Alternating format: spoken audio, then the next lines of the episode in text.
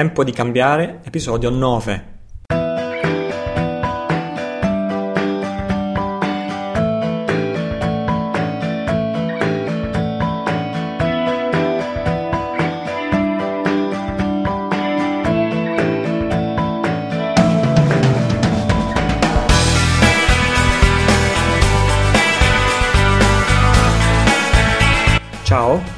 Sono Italo Cillo e questo è il mio podcast www.tempodicambiare.it è l'indirizzo in cui trovi archiviati tutti gli episodi passati, presenti e futuri di questo podcast.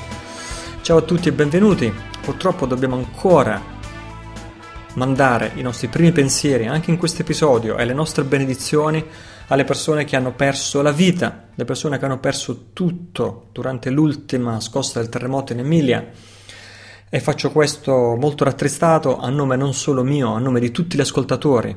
È veramente un abbraccio, un incoraggiamento, non solo a quelli che sono stati pesantemente danneggiati in tutti i loro averi e così via, ma anche per quelli che sono costretti a vivere costantemente sul chi vive, nello stress della paura. E, e, e questa volta, sempre con più insistenza, anche da parte di fonti scientifiche e altamente credibili e autorevoli, si parla con insistenza sempre maggiore di fracking, che è la pratica di frantumare artificialmente il sottosuolo, trivellarlo per estrarne risorse. Una pratica già di per sé contro natura, una pratica già stata recentemente vietata in uno Stato americano perché causa inquinamento grave della falda acquifera è una pratica già dimostrato di essere connessa ai terremoti. Quindi, eh, che dire, preghiamo per tutte le persone coinvolte in questo sisma, che sono tantissime a questo punto, e un grande augurio di poter uscire dal tunnel il più velocemente possibile e soprattutto che le cause vengano portate alla luce e non debbano ripetersi più, altrimenti tutto questo immane sacrificio sarebbe stato inutile. Um, um, episo- questo è l'episodio 9, l'episodio 8 um, grazie a tutti coloro che hanno ascoltato, scaricato, partecipato, ci sono stati più di 600 commenti nell'episodio precedente, soprattutto grazie a Marisa che in maniera del tutto volontaria e generosa, una delle nostre ascoltatrici, ha um, off- offerto, fornito per tutti quanti la trascrizione delle parti salienti di questo podcast, uh, del podcast precedente. Per quanto riguarda questo episodio 9, consiglio di non iniziare neppure ad ascoltare questo episodio se non hai ascoltato il precedente, perché veramente stavolta sì, come non è mai stato in passato, questo episodio 9 è la diretta continuazione del discorso iniziato nell'episodio 8 e se non, ascolta- se non ascoltassi il precedente, cioè l'8, ehm, saresti altamente confuso nell'ascoltare questo episodio 9. Viceversa, se hai ascoltato l'episodio 8, a questo punto già so che non vedrai l'ora di ascoltare il 9, perché è la prosecuzione di quegli interessantissimi nuovi discorsi che abbiamo iniziato con l'episodio precedente con un'avvertenza, con un disclaimer. E faccio questo disclaimer non con le parole mie, ma con le parole di uno dei nostri ascoltatori, lettori, che si chiama Ciro, che, de- che, che saluto e ringrazio, e con un, un commento sul nostro sito ha scritto Um, ti ringrazio ancora per l'enorme lavoro che stai mettendo a nostra disposizione e così via. I nostri podcast sono diventati per molti di noi un'ottima possibilità di avvicinarsi a argomenti sconosciuti alle masse, quindi una significativa opportunità di allargare sempre più il numero delle persone consapevoli. Ho personalmente apprezzato moltissimo tutte le parti relative alle virtù, davvero un bel contributo notevole. Va bene, a parte le lodi, faccio una sintesi perché è abbastanza lungo il commento. Eccolo qua. Caro Italo, io credo nella tua buona fede, sento la tua sete di verità ed è quindi con tale spirito che mi permetto di dare un suggerimento. Cerca di sottolineare in maniera più vigorosa che le informazioni che tu ci giri vanno verificate con attenzione.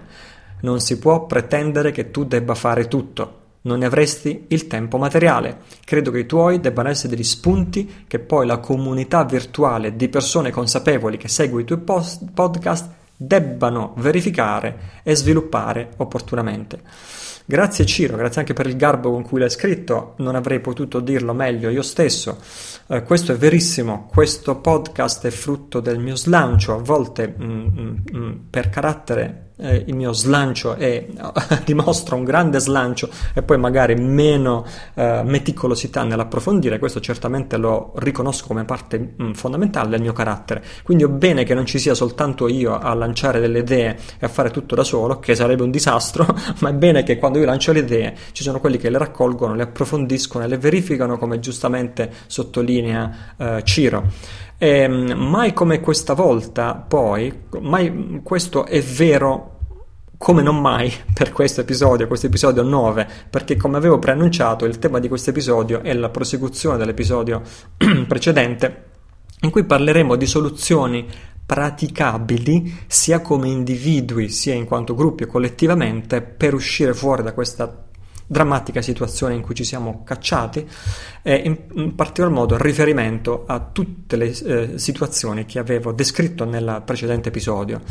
Ora, questo è straordinariamente delicata questa operazione che sto intraprendendo oggi e che ho già iniziato con lo scorso episodio, sia perché verificare è, diventa di importanza vitale nel momento in cui io attingo queste informazioni a fonti di lingua inglese, che sono per lo più americane, per lo più in Canada, per lo più in Inghilterra, Regno Unito, Australia, paesi con una legislazione, con un sistema legislativo fondamentalmente diverso dal nostro, quindi ogni informazione va accuratamente verificata ed è proprio questo che io auspico accada e poi magari ne riparliamo, e, e, e sia perché quando ci uniamo intorno a un'idea forte, soprattutto un'idea forte e accattivante come quelle che abbiamo iniziato nell'episodio ottavo della sovranità individuale, eh, rispetto a chi ci vuole tenere in servitù con um, stratagemmi antichissimi, diciamo così. Eh, eh, quando impariamo, scopriamo queste cose, la tentazione di creare un movimento, fra virgolette, è sempre molto molto molto forte. E qui potrebbe non esserci niente di male, se non che movimento Movimento, creare un movimento è spesso sinonimo di deresponsabilizzazione, è la via più comoda, io non mi occupo più di pensare con la mia testa, non mi occupo più di fare le mie ricerche, non mi occupo più di fare le mie indagini e soprattutto non mi occupo più di liberare me stesso non mi occupo più di diventare competente nella gestione, nell'amministrazione della mia vita, ma getto tutta la responsabilità sulle spalle del movimento. A questo punto io sono solo una piccola pedina che fa parte di un movimento più grande, quindi sono assolto, sono deresponsabilizzato, stavo soltanto seguendo la massa. Purtroppo in questo processo di liberazione e di sovranità individuale e collettiva questo discorso non vale, non può funzionare. Siamo arrivati alla resa dei conti quest'anno, probabilmente, secondo molti, il 2012 è l'anno in cui tutti i fili sciolti della matassa devono arrivare, come si dice, tutti i fili devono arrivare al pettine, tutti i nodi sciolti alla fine devono arrivare pe- al pettine in quest'anno 2012 e, e la situazione è questa, stiamo, stiamo ci stiamo apprendendo e stiamo scoprendo insieme che, eh, di essere stati ridotti in una condizione di servitù dove non ci appartiene nulla, neanche il nostro nome, ma siamo stati ridotti in servitù a causa di cosa? A causa della nostra incompetenza personale. E di questa incompetenza siamo non solo vittime, perché si fa presto a dire io sono una vittima delle circostanze, ma di questa incompetenza siamo anche i primi protagonisti.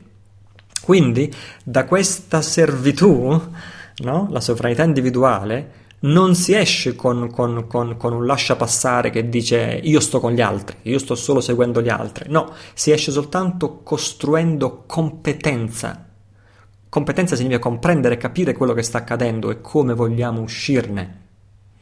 Allora, se io, ammesso e non concesso, ti suggerisco un sistema alternativo a quello attuale, e tu sei incompetente nel vecchio sistema perché non hai capito come funziona, tu sarai incompetente anche nel nuovo, anche se segui i miei suggerimenti di sistema alternativo, e sarai incompetente anche nel nuovo e in ultima analisi comunque non sarai libero, non avrai competenza su ciò che sta accadendo dentro di te e intorno a te. Alla fin fine torniamo sempre allo stesso discorso, il mantra che ripetiamo è sempre quello il, il, il, il marcio, fra virgolette, che noi sperimentiamo fuori è sempre un riflesso di quello che sperimentiamo dentro.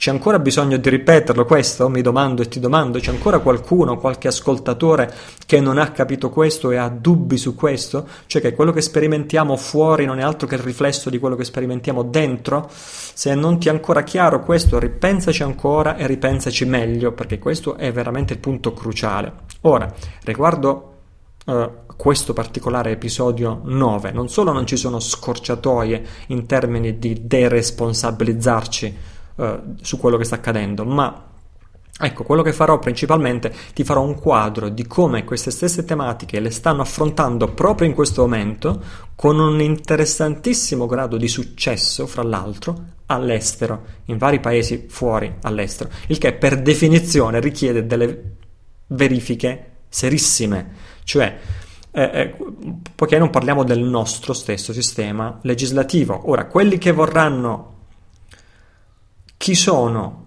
le persone che vorranno raccogliere il testimone, vorranno raccogliere i suggerimenti che lancerò in questo episodio e vorranno fare da pionieri, sperimentare sulla propria pelle cosa è possibile fare, cosa è possibile realizzare. Io credo che saranno due tipi di persone.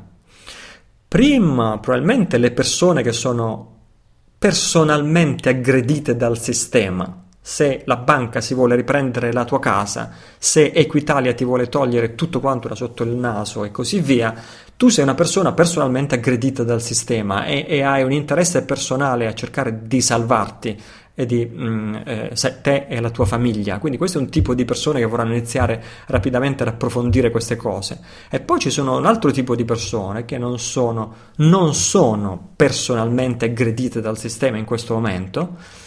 E anzi, io li sconsiglio a questo tipo di persone, in cui mi ci metto anche me stesso. Sconsiglio di, come si suol dire, come si può dire, andare a sfottere il cane che dorme, con rispetto parlando, consiglio di non farlo, eh, ma se tu senti dentro di te quel moto di ribellione che tanti di noi sentiamo, che per esempio è il motivo che mi spinge a fare questo podcast, che quel motivo, che, quella cosa che ci spinge a dire non posso più dire chi se ne frega, perché è il momento di partecipare e di dare il mio contributo, bene, questo tipo di persone suggerisco di uh, approfondire queste tematiche allo scopo di aiutare gli altri.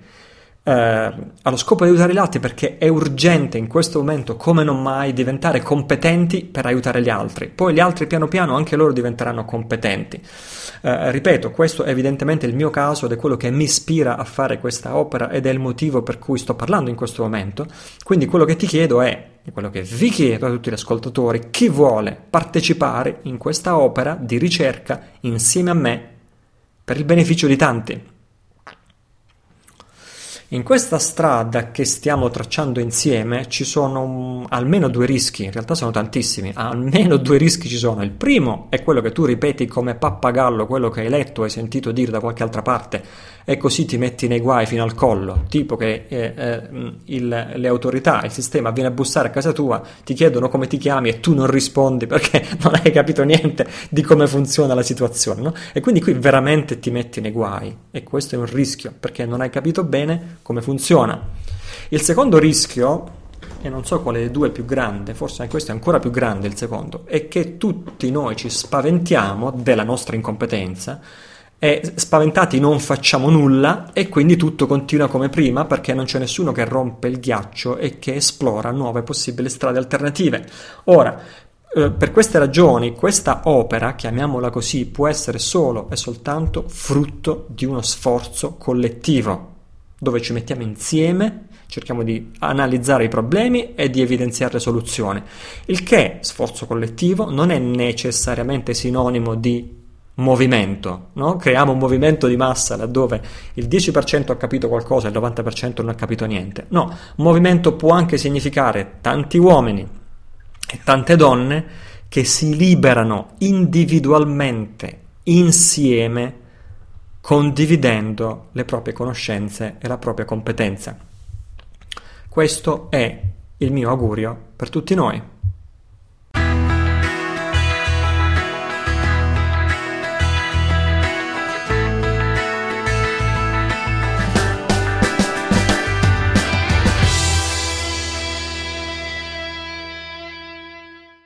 Bene, come promesso continuiamo il discorso della uh, scorsa settimana dell'episodio 8 sul che fare, eh, iniziando dal livello individuale e per poi passare al livello collettivo. E lo facciamo con una panoramica eh, internazionale di quello che viene attualmente fatto a livello eh, internazionale per risolvere il problema della sovranità individuale, limitata o inesistente di cui parlavamo nello scorso episodio. Ripeto, ascolta l'episodio 8 prima di questo, altrimenti eh, niente, perderai per strada i discorsi che facciamo. Iniziamo dagli USA, iniziamo dagli Stati Uniti, dall'America, di cosa succede lì. Qui molti anche mi hanno chiesto fonti, di citare le fonti così da potersi ulteriormente documentare e così via.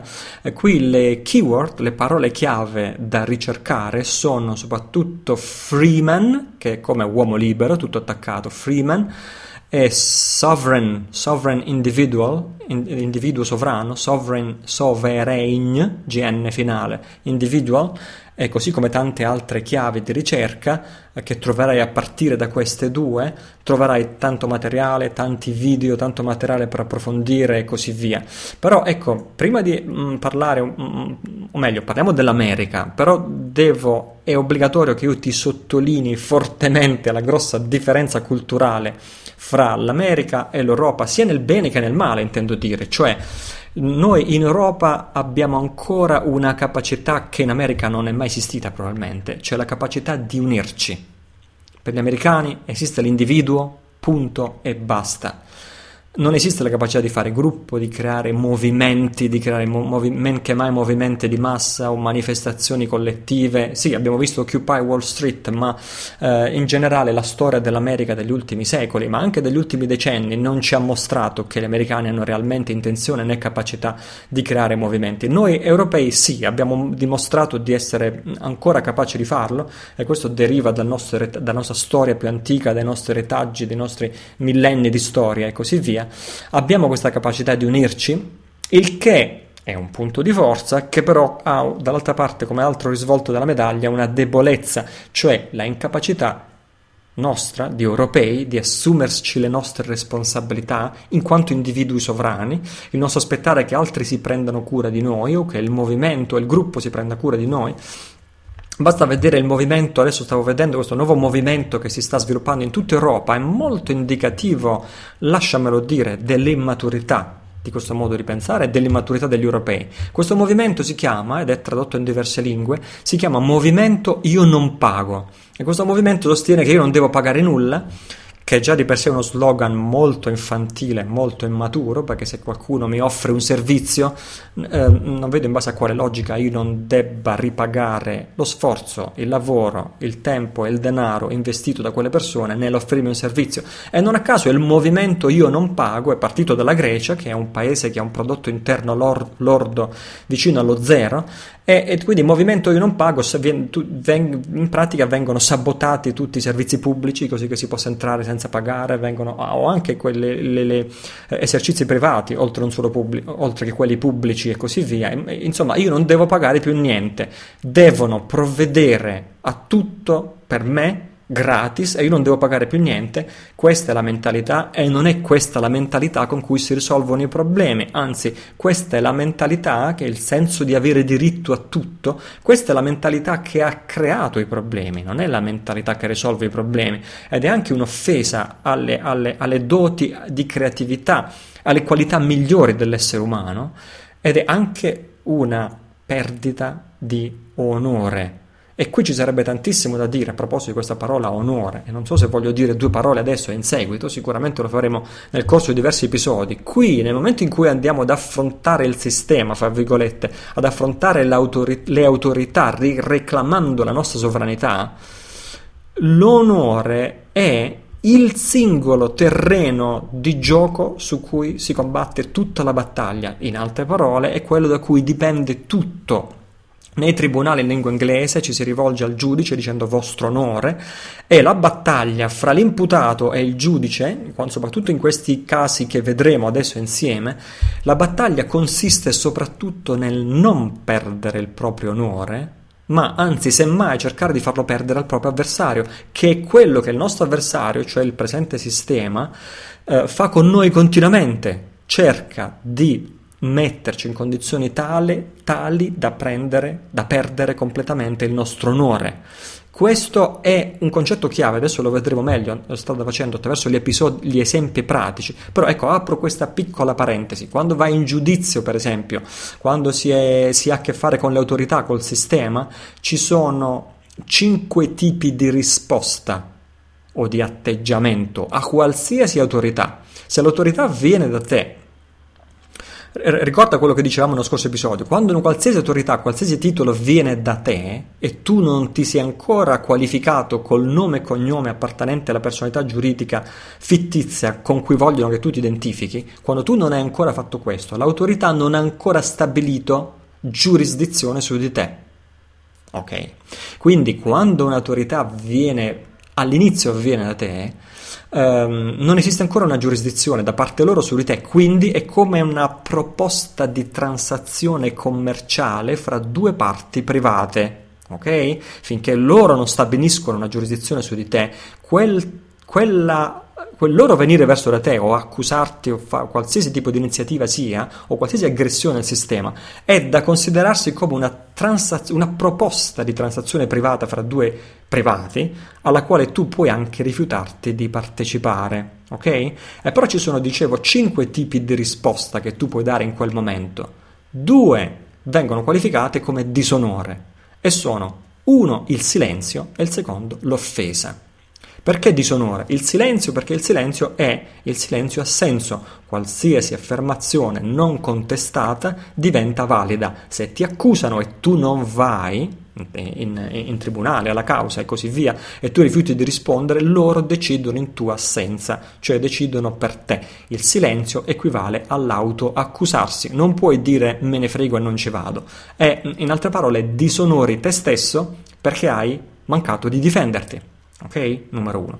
Secondo tip, seconda possibilità di risposta, anche questa caratterizzata dal disonore, è offendere la persona che hai di fronte e le sue proprietà, che può essere, non so, sputare contro l'esattore delle tasse, o può essere offenderlo, può essere prenderlo a botte, o può essere insultare il giudice se sei in tribunale e, e, o insultare l'avvocato della parte avversa.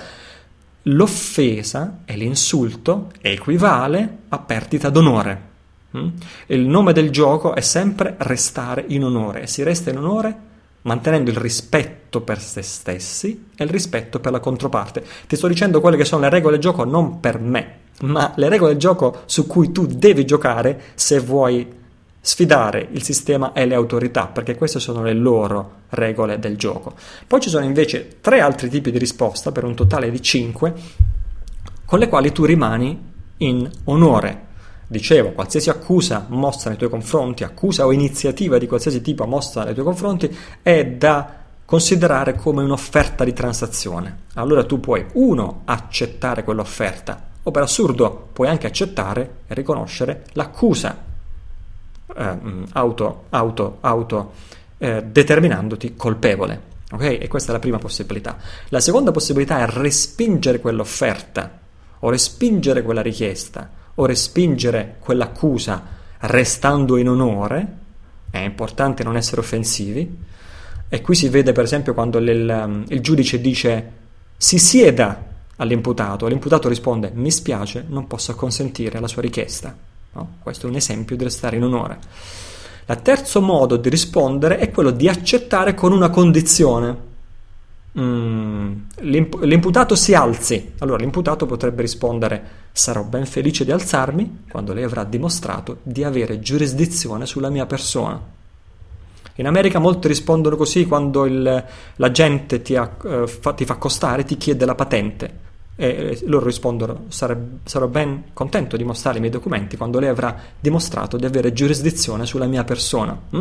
Gli americani prendono molto sul serio questo. E infatti, qua dicevo, chiudendo la parentesi e ritornando al filo logico che avevo perso a metà strada, dicevo la differenza fra gli europei e gli americani. Gli europei tendono più a fare gruppo, invece gli americani credono nell'individuo sovrano, the sovereign individual, nella libertà, liberty, nella libertà, freedom e nel far questo saranno molto più romantici, molto più naif e molto più ingenui di noi, secondo i critici, però il dato di fatto è che mostrano molta più forza di carattere rispetto a noi altri vecchi europei e capacità di prendersi le responsabilità e assumersi le conseguenze delle proprie azioni, cosa che a noi spesso scarseggia. Quindi ehm, eh, per gli americani la rivoluzione, fra virgolette se rivoluzione vogliamo parlare, parte dall'individuo, non parte dal movimento. Mm? E questo fa pare, non so se aprire quest'altra parentesi, non so dove mi vado a cacciare con quest'altra parentesi, è il motivo per cui stanno costruendo letteralmente, non sono il primo a dirlo, i FEMA camps, i campi FEMA, eh, gli americani, eh, che sono dei veri e propri lager, sono dei veri e propri campi di concentramento, li stanno costruendo in America e non li stanno costruendo in Europa perché sarà in America che nel giorno in cui proclameranno un nuovo ordine mondiale o un nuovo sistema finanziario o un nuovo qualsiasi, sarà in America che le persone scenderanno nello scantinato, prenderanno il fucile e usciranno fuori a combattere contro la polizia e contro l'esercito se necessario. In un episodio precedente parlavo di guerra civile americana. No? Ti ricordo che in America ci sono più fucili legalmente posseduti legalmente posseduti che non persone fisiche. Quindi eh, eh, gli americani prendono la libertà molto sul serio, per loro, eh, ecco, loro lo fanno da un terreno diverso rispetto a noi. Da noi i rivoluzionari sono spesso dei, dei mm, come posso dire, dei progressisti. Per noi, rivol- per noi in Europa rivoluzionario è sinonimo di progressista.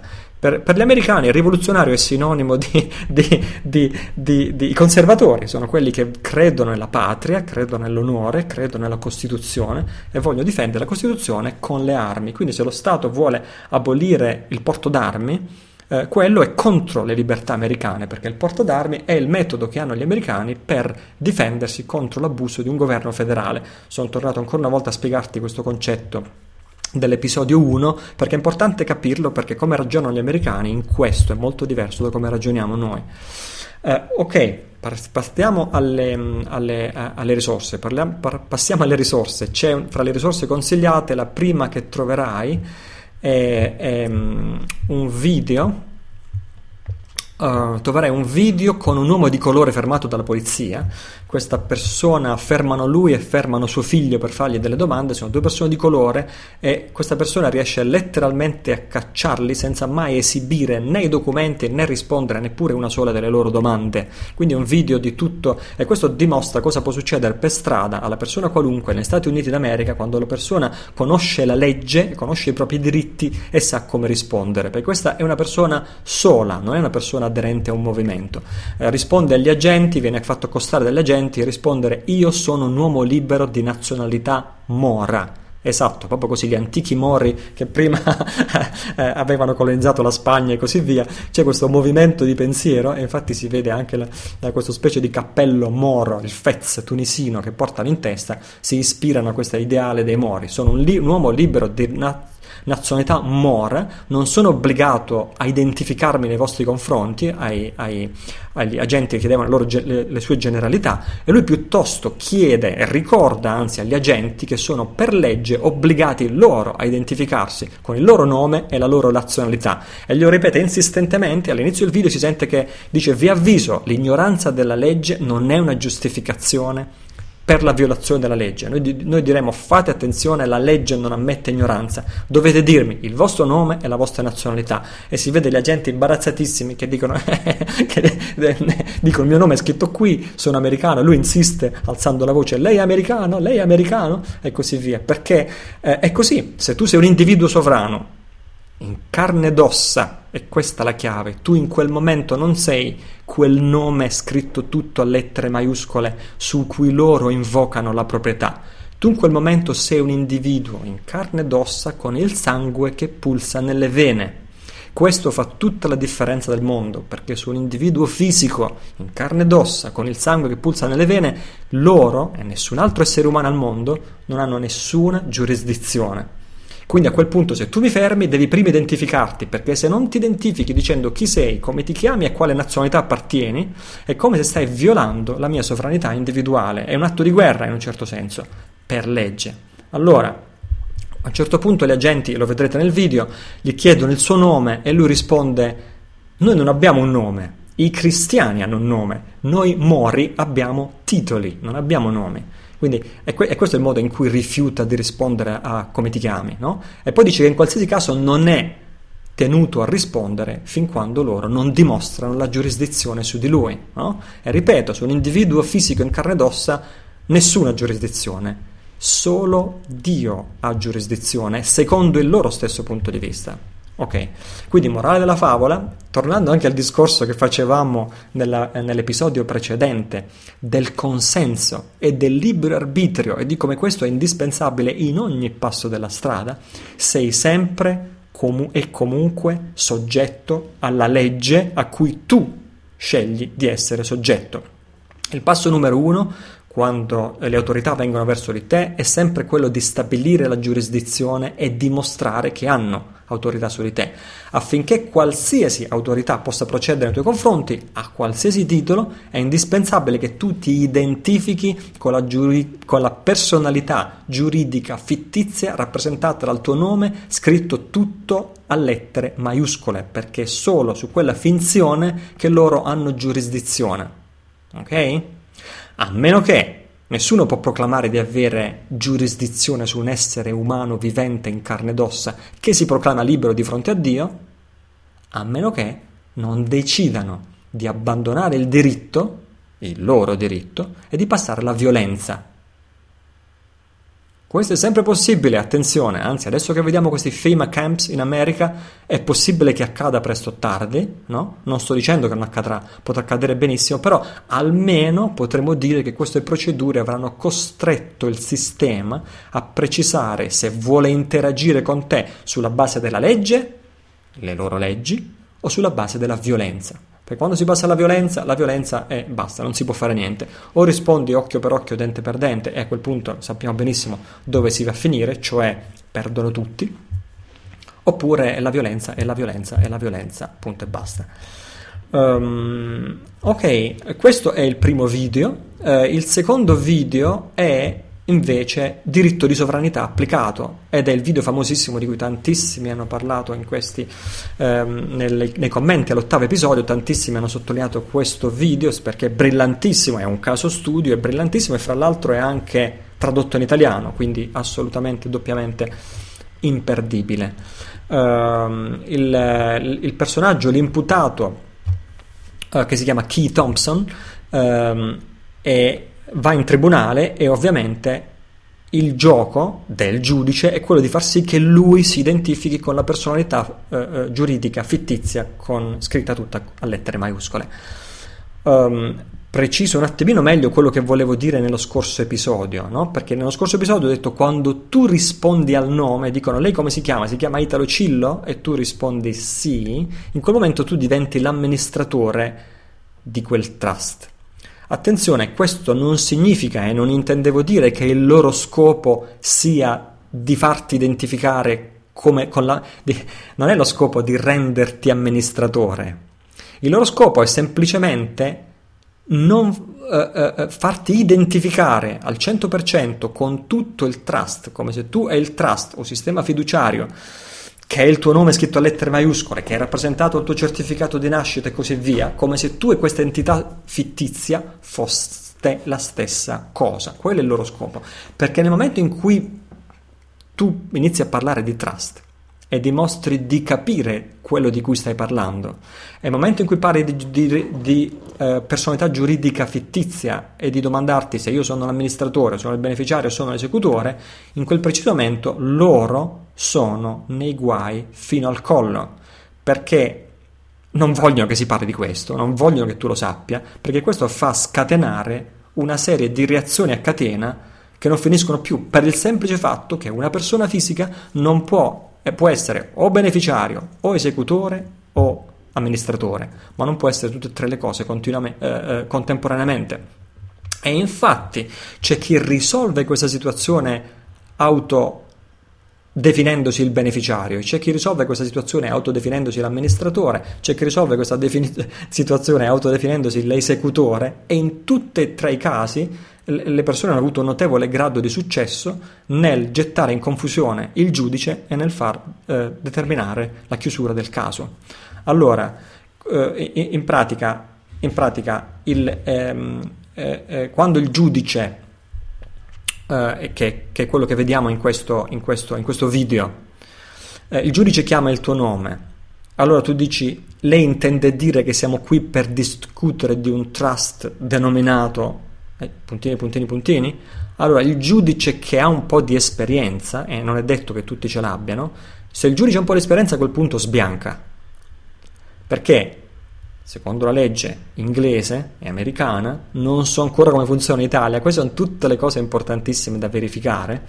Il giudice è, è, è, è, il motivo per cui sto mettendo fuori tutte queste informazioni in lingua inglese, proprio perché insieme, collettivamente, dobbiamo verificare se e come si applica alla realtà italiana. Il giudice è obbligato a presentarsi nella corte col libretto di assegni. Perché c'ha questo peccato e questo peccato lo deve attribuire a un trust e se lui non riesce a farti confessare che tu sei quel trust, finisce che il peccatore è lui. E quindi deve portare con sé gli assegni perché letteralmente finisce che deve pagare lui. E questa è la funzione dell'accusatore, del giudice e ancora un po' la vecchia funzione del eh, dell'inquisitore, è ancora la vecchia funzione dell'inquisitore. Quindi seguiamo questo video diritto di sovranità applicato che è interessantissimo. Il, um, il soggetto in questione, l'imputato, chiamiamolo così, per un'infrazione amministrativa di natura minore, una multa eccetera eccetera, dice mi chiamo Key e sono qui in veste di trustee. Ora attenzione perché c'è un errore abbastanza grave nella traduzione italiana. Eh, nella traduzione italiana hanno scritto mi chiamo Chi e sono qui in veste di beneficiario. Invece no, trustee significa amministratore. Trustee, executor e beneficiary. Ok? Trustee significa amministratore, esecutore, beneficiario. Allora il giudice dice ma il suo nome è Key Thompson, nome e cognome? Ed ecco qui il tentativo di estorcere una confessione, no? E lui dice no, Forse lei non ha capito bene, mi chiamo chi? Tutto qui. Il giudice inizia a domandare, ma lei non ha famiglia? Non ha parenti? Non ha... Lui risponde, sì, ce li ho, ma è totalmente irrilevante, torniamo a discutere del caso. Allora il giudice domanda, dunque lei non è Key Thompson? Allora notate come a questo punto lui, Keith Thompson, ripete di nuovo il concetto, signore e signori, avete sentito tutti, però notate come ripete il concetto restando in onore, cioè il giudice lo vuole far spazientire, ma lui resta calmo, con la testa sulle spalle, senza offendere, rimane in onore, perché le regole del gioco è restare in onore, quindi ripete ancora una volta, vostro onore, nel caso che qualcuno non abbia sentito bene, ho detto che mi chiamo Key, punto e basta, e sono qui in veste di amministratore di questo trust. E come noi sappiamo, se chi è l'amministratore non può essere il beneficiario. L'amministratore o trustee o fiduciario, si potrebbe dire in italiano, è colui che custodisce il bene in oggetto senza poterne disporre. Se io ti do a te in custodia la mia automobile, tu sei il trustee, il fiduciario. Sei la persona a cui ho affidato la mia automobile e ti ho prestato le chiavi per il weekend. Questa è la forma più semplice di trust, no? In quel momento tu sei custode dello, del bene in oggetto, cioè l'automobile, ma non puoi disporne, non puoi venderla, non puoi, compa- non puoi, riscuotere eventuali premi che siano dovuti a quella macchina e non, non sei tenuto a pagare eventuali multe, no? se non a livello morale nei miei confronti. Non sei obbligato da nessuno degli oneri derivanti dalla custodia di quel bene. Ecco perché il trust è inattaccabile fiscalmente ed ecco perché è una delle strategie dei ricchi, le persone benestanti, la prima cosa che fanno è mettono tutte le proprie proprietà in un trust e a quel punto il fisco non può fare niente perché ehm, eh, il beneficiario è nascosto, il beneficiario ultimo, e eh, l'amministratore o fiduciario è mh, mm, eh, privo di obblighi e di oneri. Quindi, se chi in questo video si è subito dichiarato di essere amministratore, vuol dire che qualcun altro dei presenti potrebbe essere il beneficiario. E infatti, in sede di processo, in America, o, o, um, questo a proposito non è più l'America, questo è il Canada, eh? questo, questo, secondo video di Keith Thompson è in Canada e non è in America, questa è una distinzione piuttosto importante perché il diritto americano di, deriva in tutto e per tutto da quello inglese, ma quello inglese è a sua volta in tutto e per ma, um, deriva da quello inglese, ma quello canadese è quello inglese senza nessuna modifica. Quindi, eh, infatti, ehm, dicevo, eh, a questo punto molti dicono molti imputati dicono uh, c'è Key Thompson in aula e l'imputato risponde ma vostro onore non è forse lei oggi qui Key Thompson? No? Oppure dice ma è lei Key Thompson in quanto amministratore di questo trust, cioè è lei che ha portato questo caso oggi in tribunale e poiché è lei che lo sta portando, è lei, e qui ripete il nome dell'imputato, no? Questo è quello che fanno moltissimi eh, in America e in Canada con un um, interessante livello di successo. A questo punto il giudice si innervosisce e perde la calma, lo vediamo nel video perché è in una situazione del- delicata e lui stesso a un certo punto non sa bene che pesci prendere. Gli grida praticamente, quindi eh, rischia di perdere il proprio onore, e lo sa benissimo, alzando la voce gli dice di sedersi, ma in realtà cerca di spaventarlo perché eh, se lui si spaventa inizierà a, a agire in maniera confusa e le dice di sedersi. A questo punto Key, con calma e con onore, risponde mi spiace, non posso consentire, sono venuto già qui stamattina, ho consegnato tutti i documenti e mi sono identificato. Così consegna alla corte la sua dichiarazione, firmata da, eh, come si dice, autenticata da un notaio, in cui dichiara la sua sovranità sulla propria persona fisica in carne ed ossa e diffida chiunque a considerarlo in qualsiasi titolo coinvolto nel trust denominato Key Thompson a lettere maiuscole no? e, ehm, e, e, consegna ancora una volta una copia di questa sua dichiarazione o che possiamo chiamarla diffida eh, consegno ancora una volta una copia di questa diffida al, chiama, al commesso, eh, al commesso al, non so come diremmo noi, il, il, il, vabbè mi sfugge il termine, del, del, del tribunale. Eh, a questo punto, qui tantissimi hanno chiesto, ma non sarebbe, eh, non sarebbe interessante poter leggere questo documento? Ebbene sì, questo documento io l'ho trovato per te, è un documento composto dallo stesso Key Thompson, ehm, e di cui mm, adesso ti parlerò, e l'ho messo l'ho messo fra le risorse consigliate e si chiama Denique Ultimatum.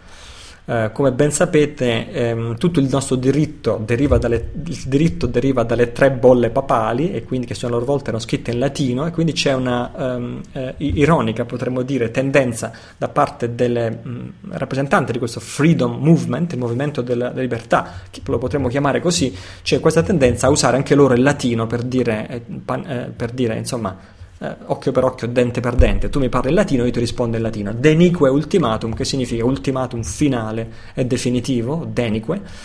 Um, te l'ho messo qui, lo potrai leggere, lo potrai tradurre, te lo potrai guardare, te lo potrai studiare, è scritto malissimo, è scritto malissimo questo, questo Key Thompson sicuramente non è un letterato ed è mm, mm, abbastanza confuso e sgrammaticato, però è facilmente traducibile in lingua italiana.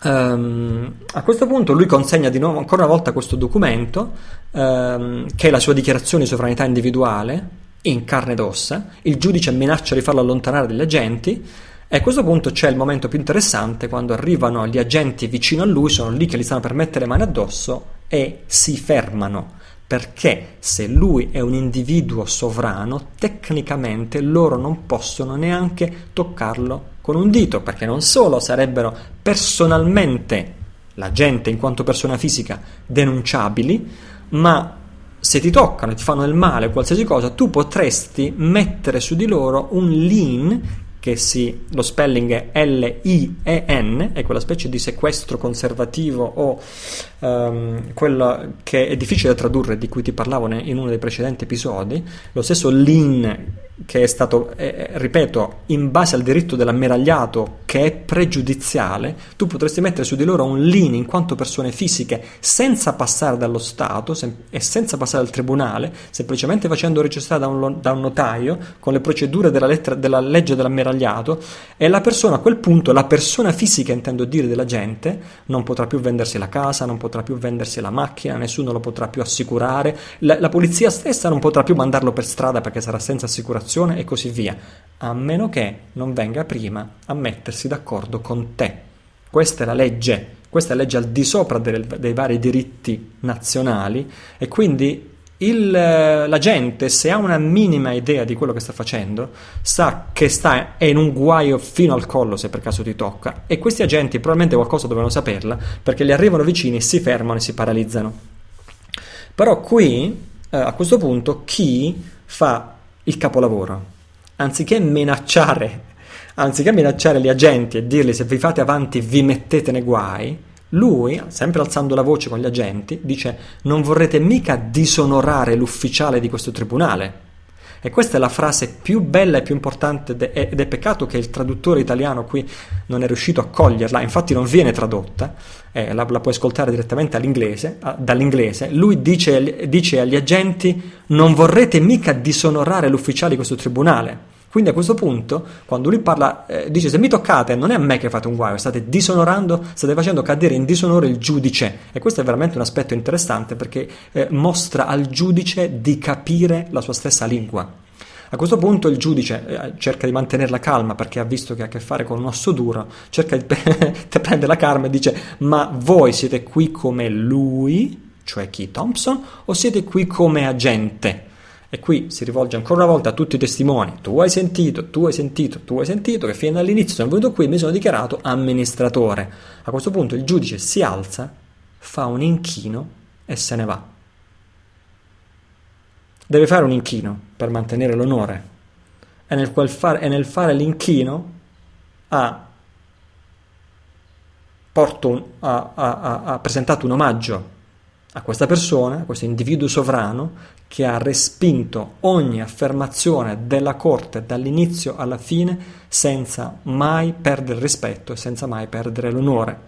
A questo punto il comandante si alza e se ne va, il, il, il, il giudice si alza e se ne va e lui, Keith Thompson, eh, esclama ad alta voce, il comandante ha abbandonato la nave, prendo personalmente il comando e dichiaro il caso chiuso. Il comandante ha abbandonato la nave, quindi in questo momento l'autorità più alta sono io. Ricordati, ogni affermazione che non viene contestata diventa valida. In quel momento non c'era nessuno in aula che poteva contestare la sua affermazione. Il giudice ha lasciato l'aula, il comandante ha abbandonato la nave, prendo personalmente il comando di questa nave e dichiaro il caso chiuso. Case dismissed. A questo punto prende tutte le sue carte e se ne va. Qui ci sarebbero altre cose da approfondire su qual è il significato del giudice che si alza e se ne va e, e, potrebbe anche ritornare, ma questo per il momento lo metto da parte ed eventualmente si può approfondire in, episodi, in episodi successivi. Perché qui se lui non avesse detto il comandante ha abbandonato la, chiave, la, la nave e dec- prendo il comando e dichiaro il caso chiuso, il giudice avrebbe potuto ritornare e riaggiornare la seduta non più in base al diritto commerciale, ma in base al diritto dell'ammiragliato. Ma qui dovremmo aprire un'altra parentesi che da sola durerebbe un'ora. Allora, io ho fatto ricerche personalmente su questo eh, eh, eh, individuo Key Thompson e ho scoperto che naturalmente ha cambiato nome dopo questo video, è diventato famosissimo dopo questo video, eh, ha fatto cambiare il nome su tutti i suoi documenti, anzi ha respinto tutti i documenti, ha respinto di essere Key Thompson e si è autoproclamato una persona libera e anzi afferma di aver risolto tutti i suoi problemi, di essere in pace con sé, in pace col mondo, in pace con le autorità e di essere finalmente un individuo sovrano, libero, con tutti i suoi documenti scritti da se stesso, c'ha perfino la, la carta come si chiama, Il, eh, la, patente, la patente ce l'ha scritta da lui con la sua fotografia e firmata da lui. Um, e si chiama adesso Kate of Gaia si fa chiamare Kate of Gaia, dove Kate ovviamente è Catherine, Catherine of Gaia, quindi ha preso un nome femminile, ehm, eh, non, eh, eh, ritengo che abbia preso un nome femminile perché, perché per rompere ancora di più la possibilità di identificare lui con questo trust che porta un nome maschile. No? Ehm, e quindi ha un sito questo Catherine of Gaia, Catherine di Gaia, ha un sito che puoi andare a visitare, non te l'ho messo fra le risorse, ma ti dico adesso com'è. È Love Over Mind, cioè amore al di sopra della mente. loveovermind.wordpress.com. È interessante e importante che non scrivi il www. Senza www, loveovermind.wordpress.com.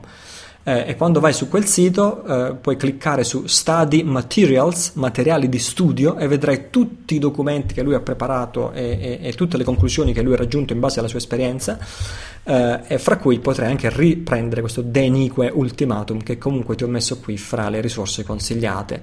Eh, la sua strategia, nota bene, con cui lui afferma di essersi liberato completamente dalle autorità o, o dal sistema ed essere diventato un individuo sovrano, attenzione, è solo una delle tante strategie possibili. E se per questo, a mio parere, è quella più estrema è quella più estremistica ed è quella anche più penalizzante perché a questo punto tu hai rinunciato al nome e quindi hai rinunciato a tutto. Hai rinunciato al tuo conto corrente bancario, non puoi più averne uno, hai rinunciato ai tuoi documenti d'identità, non puoi più averne uno.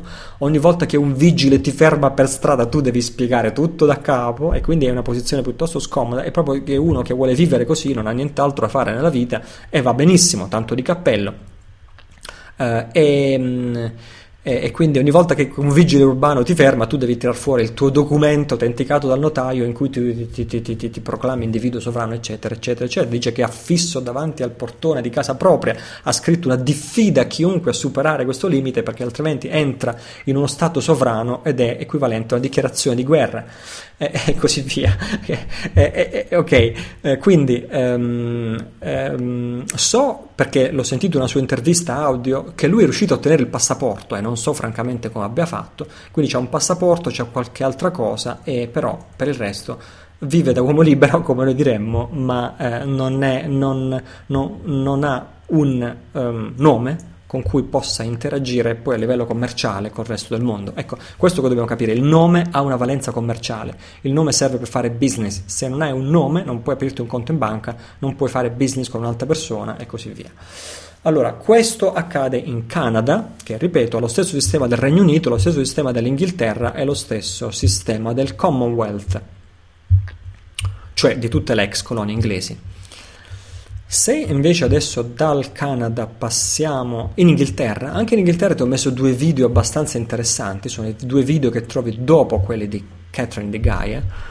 Uh, il primo video si chiama Uomini liberi arrestano un giudice anche questo è interessante. Uno dei motivi per cui te lo sto consigliando e, e ne stiamo parlando è perché uno dei motivi è perché ha per protagonista, e questo è interessante, ha per protagonista una persona che si considera non un avvocato, ma che si presenta sempre in tribunale come rappresentante laico lay representative, se non ricordo male, o lay agent, insomma, rappresentante laico, il che laico significa che lui non è avvocato, quindi non fa parte di puntini, puntini, puntini, quindi è quel signore un po' robustello che si vede sia all'inizio del video, del primo video, e sia poi si vede che sale in piedi sui banchi del tribunale, inizia a, a, ad arrengare le folle e così via. Quindi è un uh, rappresentante laico, è una persona che sta Uh, diciamo che studia il diritto che sta a monte del diritto, che è quello di cui stiamo parlando noi, e quindi eh, eh, non si insegna nell'università e quindi questo signore, come chiunque noi voglia approfondire queste tematiche, alla fine ne saprà più di qualsiasi avvocato, paradossalmente parlando. Ora, uh, riguardo a questo primo video c'è una premessa da fare, cioè qui il giudice sta giudicando su delle tasse non pagate. Ora, le tasse non pagate non esistono nella common law. In Inghilterra c'è la common law, la legge comune, la legge ordinaria, che non prevede, in cui non esistono, non esiste il concetto di pagare le tasse. Um, quindi in questo momento, quando il giudice deve giudicare su una questione di tasse non pagate, sta amministrando non la common law, la legge ordinaria, ma una legge commerciale, che sarebbe lo UCC, Unified Commercial Code, che è stato varato qualche anno fa in tutti i paesi di lingua inglese eh, e quindi in, quando, in, quanto giudice commerciale, ancora una volta, torniamo di nuovo a, a bomba, è una transazione fra, privati, fra due privati, lui privato contro te privato. Quindi non può effettuare questa transazione commerciale senza il tuo consenso. A questo punto i, questi freemen cosiddetti eh, chiedono al giudice di dichiarare, questo per legge eh, lui è tenuto a farlo, chiedono al giudice di dichiarare se sta operando sotto giuramento, cioè se sta operando in regime di fedeltà alla legge comune, common law o alla legge ordinaria. Il giudice rifiuta di rispondere e in base alla legge vigente inglese la legge prevede che 25 uomini onesti possono pre- provvedere all'arresto civile del giudice che si rifiuti di ehm, dichiarare se sta operando sotto, um, um, uh, sotto leg- common law o meno, senza passare dalla polizia, senza passare dallo sceriffo, senza passare dalla contea, eccetera, eccetera. Quindi è proprio quello che si vede in questo video, 25 uomini onesti marciano verso il tribunale per arrestare personalmente il, il, il giudice e in questo video si assiste all'arresto assistito dalla polizia che non interviene, se non qualche volta per aiutare, che è un arresto civile che è perfettamente legittimo e legale in base alla legge inglese. Magari esistesse da noi una roba simile. Vabbè, poi c'è il secondo video. Il secondo video, anche questo è molto interessante, è del magistrato che non riesce a dimostrare giurisdizione sull'imputato.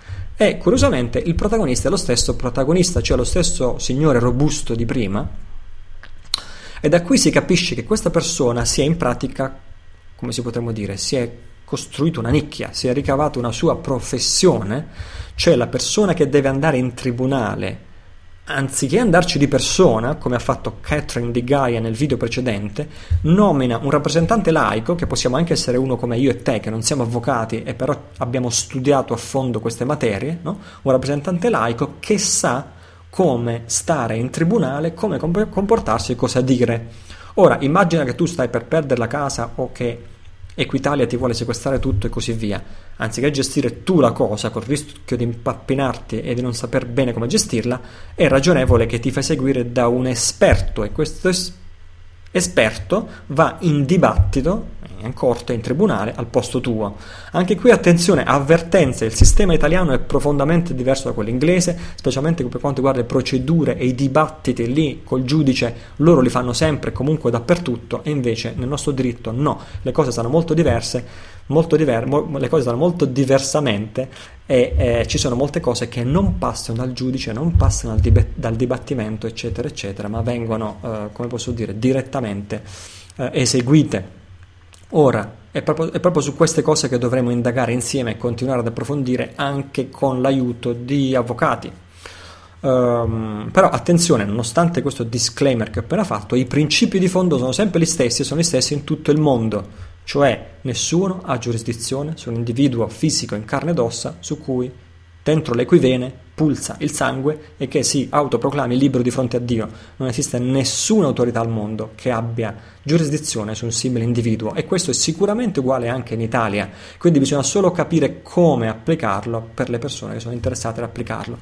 Ora, um, qui nel, um, in questo video vediamo che il rappresentante laico, cioè il signore robusto, quando viene chiamato l'imputato, lui si dichiara il rappresentante di questa persona e dice ecco l'imputato e mette il certificato di nascita dell'imputato sul banco degli imputati, sul banco del giudice. Quindi ancora una volta, se l'interessato non si autoaccusa, non esiste identità fra la persona fisica in carne ed ossa e quella finzione giuridica rappresentata dal certificato di nascita, cioè rappresentata dal tuo nome scritto tutto a lettere maiuscole.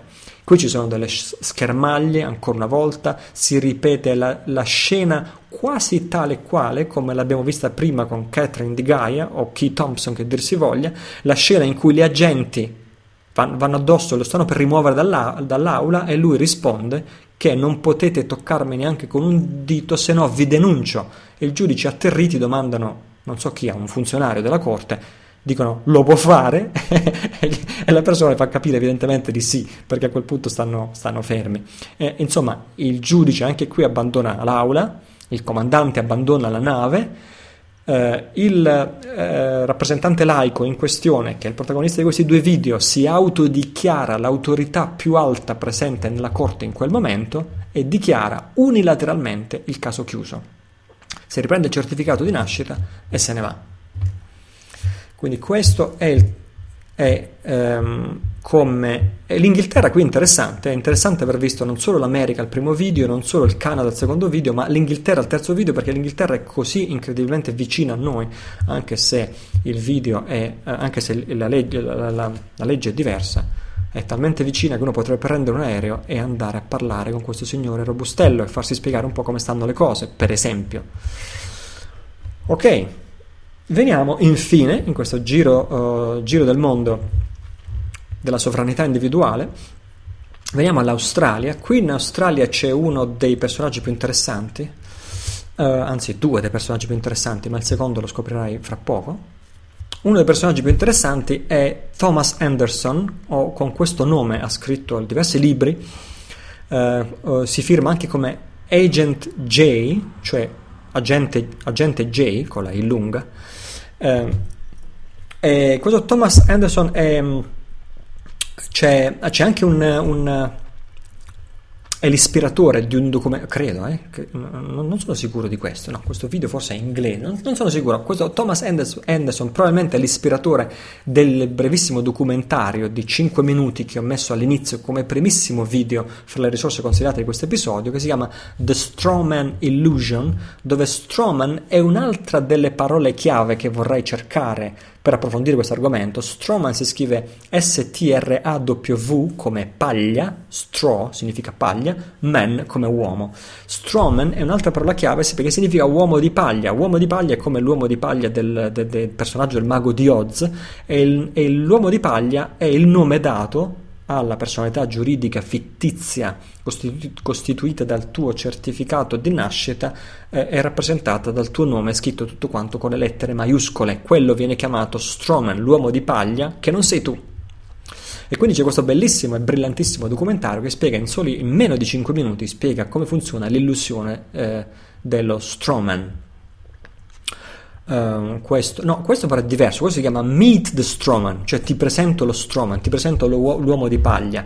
Uh, invece quello di cui è autore Thomas Anderson, qui sto facendo un po' di confusione, quello di cui è autore Thomas Anderson è un video YouTube che ti ho anche segnalato che si intitola The Strawman Illusion, l'illusione dell'uomo di paglia e questo lo trovi qui linkato il primo video, il primo di 9 video se non ricordo male, e se comprende l'inglese sono interessantissimi perché è una conferenza di cui viene riportato tutto l'audio di questa conferenza, è straordinariamente chiara e comprensiva. Poi nelle risorse consigliate ti ho messo anche il link al sito di Thomas Anderson e c'è anche il link su Amazon con tutti i suoi libri. Uh, in questa conferenza The Stroman Illusion, che è interessantissima, lui afferma di aver fatto cancellare un debito di 47 mila dollari dalla carta di credito di un suo amico con un documento che ti ho anche linkato che ti vado a leggere velocemente, significa conditional acceptance, eh, accettazione condizionale. Vi ricordate quando dicevo prima come si può rispondere? Si, come si può rispondere restando in onore? Si può accettare, si può rifiutare o si può accettare a condizione che. Questo secondo Thomas Anderson è il migliore di tutti i modi e dovessi sempre utilizzare questo. Fornisca i suoi documenti, sarò ben contento di fornire i miei documenti a condizione che lei dimostri di avere giurisdizione su di me. Secondo lui questo è l'approccio che sempre mantiene l'onore e sempre ti mette dalla parte vincente e mette loro dalla parte del torto e mette loro in condizione di perdere l'onore. C'è questo documento che ti ho linkato fra le risorse consigliate che per filo e per segno come lui ha fatto cancellare un debito da una banca di, di carta di credito di 47 mila dollari, accettazione condizionata e no, nota di verifica del debito qui dice mi riferisco al documento eccetera eccetera eccetera voglio avvisarvi che il vostro strumento di negoziazione è stato accettato cioè la loro richiesta di denaro no? il vostro strumento di negoziazione è stato accettato quando, eh, a condizione che voi presentiate prova delle vostre affermazioni upon proof of claim ehm, eh, da presentare entro tre giorni, cioè 72 ore ricevi- dal, ricevimento della presente. Cioè lui dà anche delle condizioni, no? perché finché si è fra privati tu puoi dettare le condizioni. Sarò ben presente dare quello che mi chiedete se voi mi darete prova entro tre giorni delle seguenti cose. Prima dice prova dell'esistenza di un conto corrente bancario a nome dell'effettivo individuo in carne ed ossa, flesh and blood, and blood di nome puntini puntini puntini che sia stato firmato da entrambe le parti e non sia un accordo unilaterale, gli accordi bancari sono tutti unilaterali, che sia stato firmato da, entrambe le parti, eccetera, eccetera, riguardante la persona fisica in carne ed ossa e non l'entità giuridica fittizia. Numero uno. Seconda cosa, vi chiedo di, ehm, di ehm, dimostrare che siete ancora in possesso del titolo originario e non di una copia, poi vi chiedo di dimostrare che eh, vi, chiedo di riforma- di, di, vi, chiedo di fornire una copia dell'effettiva contabilità in base alla quale si può dedurre che, che Tizio, che Pinco Pallino, eh, no, in base alla quale si può dedurre che voi, la banca, eh, effettivamente avete subito una perdita con questo presupposto debito. E qui cosa sta dicendo? Sta dicendo che io so benissimo che le banche quando creano denaro, nel dare un prestito, nel dare un mutuo, lo creano da nulla. Quindi non saranno mai in grado di dimostrare di aver subito alcuna perdita, perché 47.000 euro che ti hanno dato, o dollari che ti hanno dato, non li hanno presi da una, dalle loro tasche, ma li hanno creati a nulla. Quindi dice: Se voi mi date prova di aver subito una perdita in base a questo cosiddetto debito, no? allora io sono, parla- sono, interessato a continuare a parlare con voi.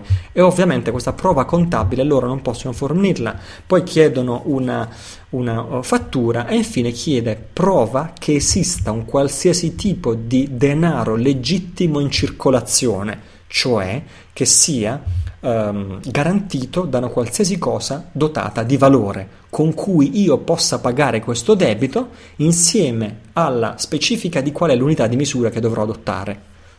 in pratica dice qual è eh, dimostratemi prima che esista denaro legittimo in circolazione con cui io possa estinguere il mio debito no?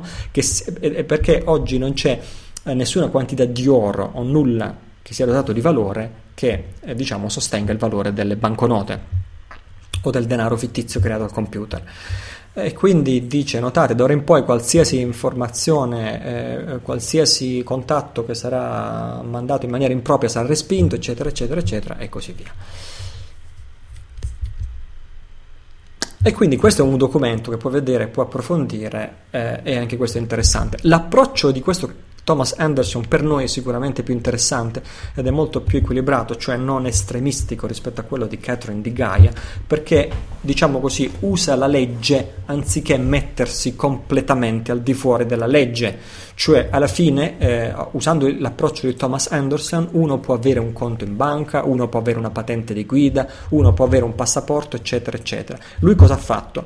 In quanto trustee, cioè amministratore, si è nominato perché il trustee lo può fare, l'amministratore, l'amministratore della, fi- della finzione giuridica scritta tutta a lettere maiuscole può eh, nominarsi esecutore temporaneamente e quindi firmare il nome per conto di quell'entità.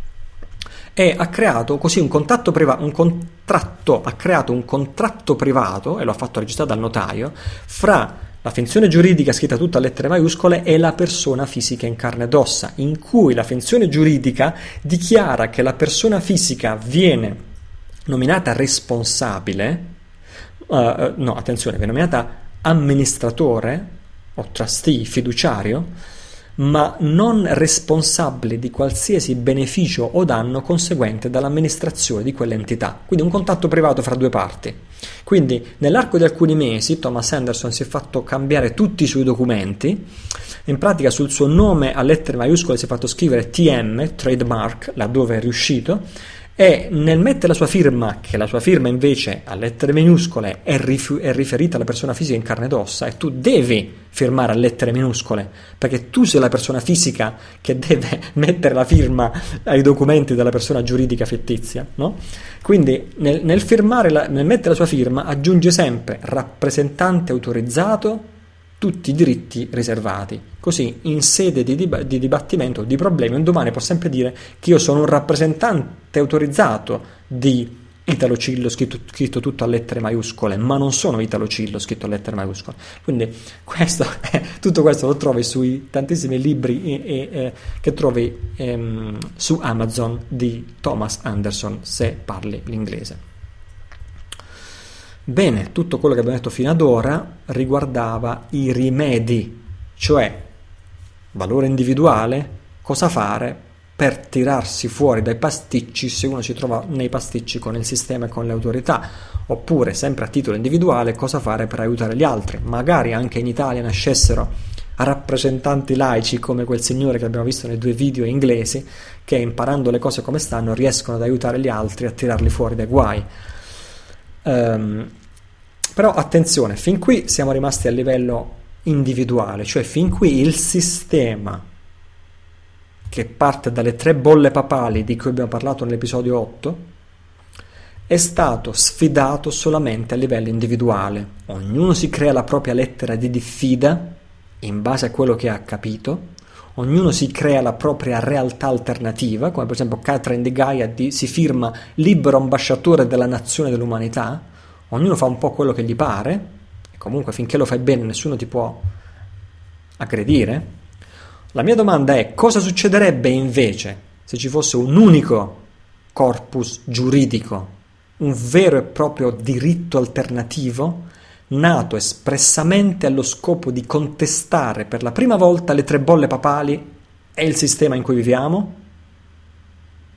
Cosa succederebbe se tutti quelli che contestano la propria appartenenza al reame fittizio di questa giurisdizione usassero un unico documento, anziché ognuno il, pro- ognuno il proprio, e proclamassero tutti quanti la propria appartenenza a un unico sistema sovrano? Sarebbe un'azione di un'efficacia immensamente, esponenzialmente superiore. Ora, le mie ricerche delle ultime settimane mi hanno portato a, scoprire l'esistenza di un simile lavoro, ma non un lavoro così, un lavoro veramente monumentale, da una persona che non esito a definire un genio dei nostri tempi, fino a prova contraria. Ne parliamo fra 15 secondi.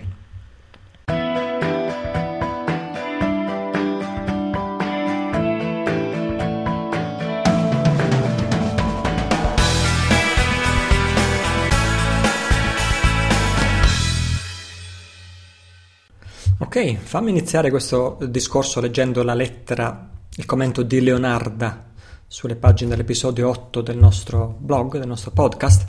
Grazie Italo, ancora e ancora.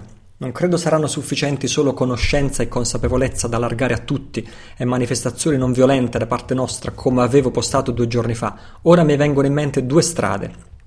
La prima, quella che mi sembra abbia preso fino ad ora la maggior parte della minoranza consapevole, me compresa, che è la non azione. Non agire con consapevolezza, cioè non agire con consapevolezza, alzare le nostre vibrazioni tramite la meditazione e il corretto modo di vivere, con amore, giustizia e verità, e con la nostra scelta di esserci, di vivere appieno questo cambiamento dimensionale che stiamo vivendo con massima gioia e partecipazione interiore, nella certezza che tutto si risolverà e così via. Ma ora mi chiedo, grazie a te, se è meglio anche agire. Perché allora non facciamo come loro? Una carta di dichiarazione universale della nascita di un nuovo popolo, che è arrivato alla consapevolezza di chi è, una parte del tutto, una parte della creazione divina, e quindi responsabile di se stesso e che da ora rifiuta ogni prevaricazione e vuole, li- e vuole vivere libero seguendo le regole della creazione, dell'amore e della giustizia, quella che viene direttamente dal creatore. Impariamo da loro, giochiamo le loro stesse carte. Cosa ne pensi? Ci organizziamo? E come? Comunque, non facciamoci spaventare. Noi siamo forti e senza paura in ogni situazione e se questa conoscenza si espande velocemente in modo esponenziale, saremo tantissimi rispetto a loro. Abbraccio te, tua moglie, la tua famiglia e la tua famiglia allargata, cioè tutti noi.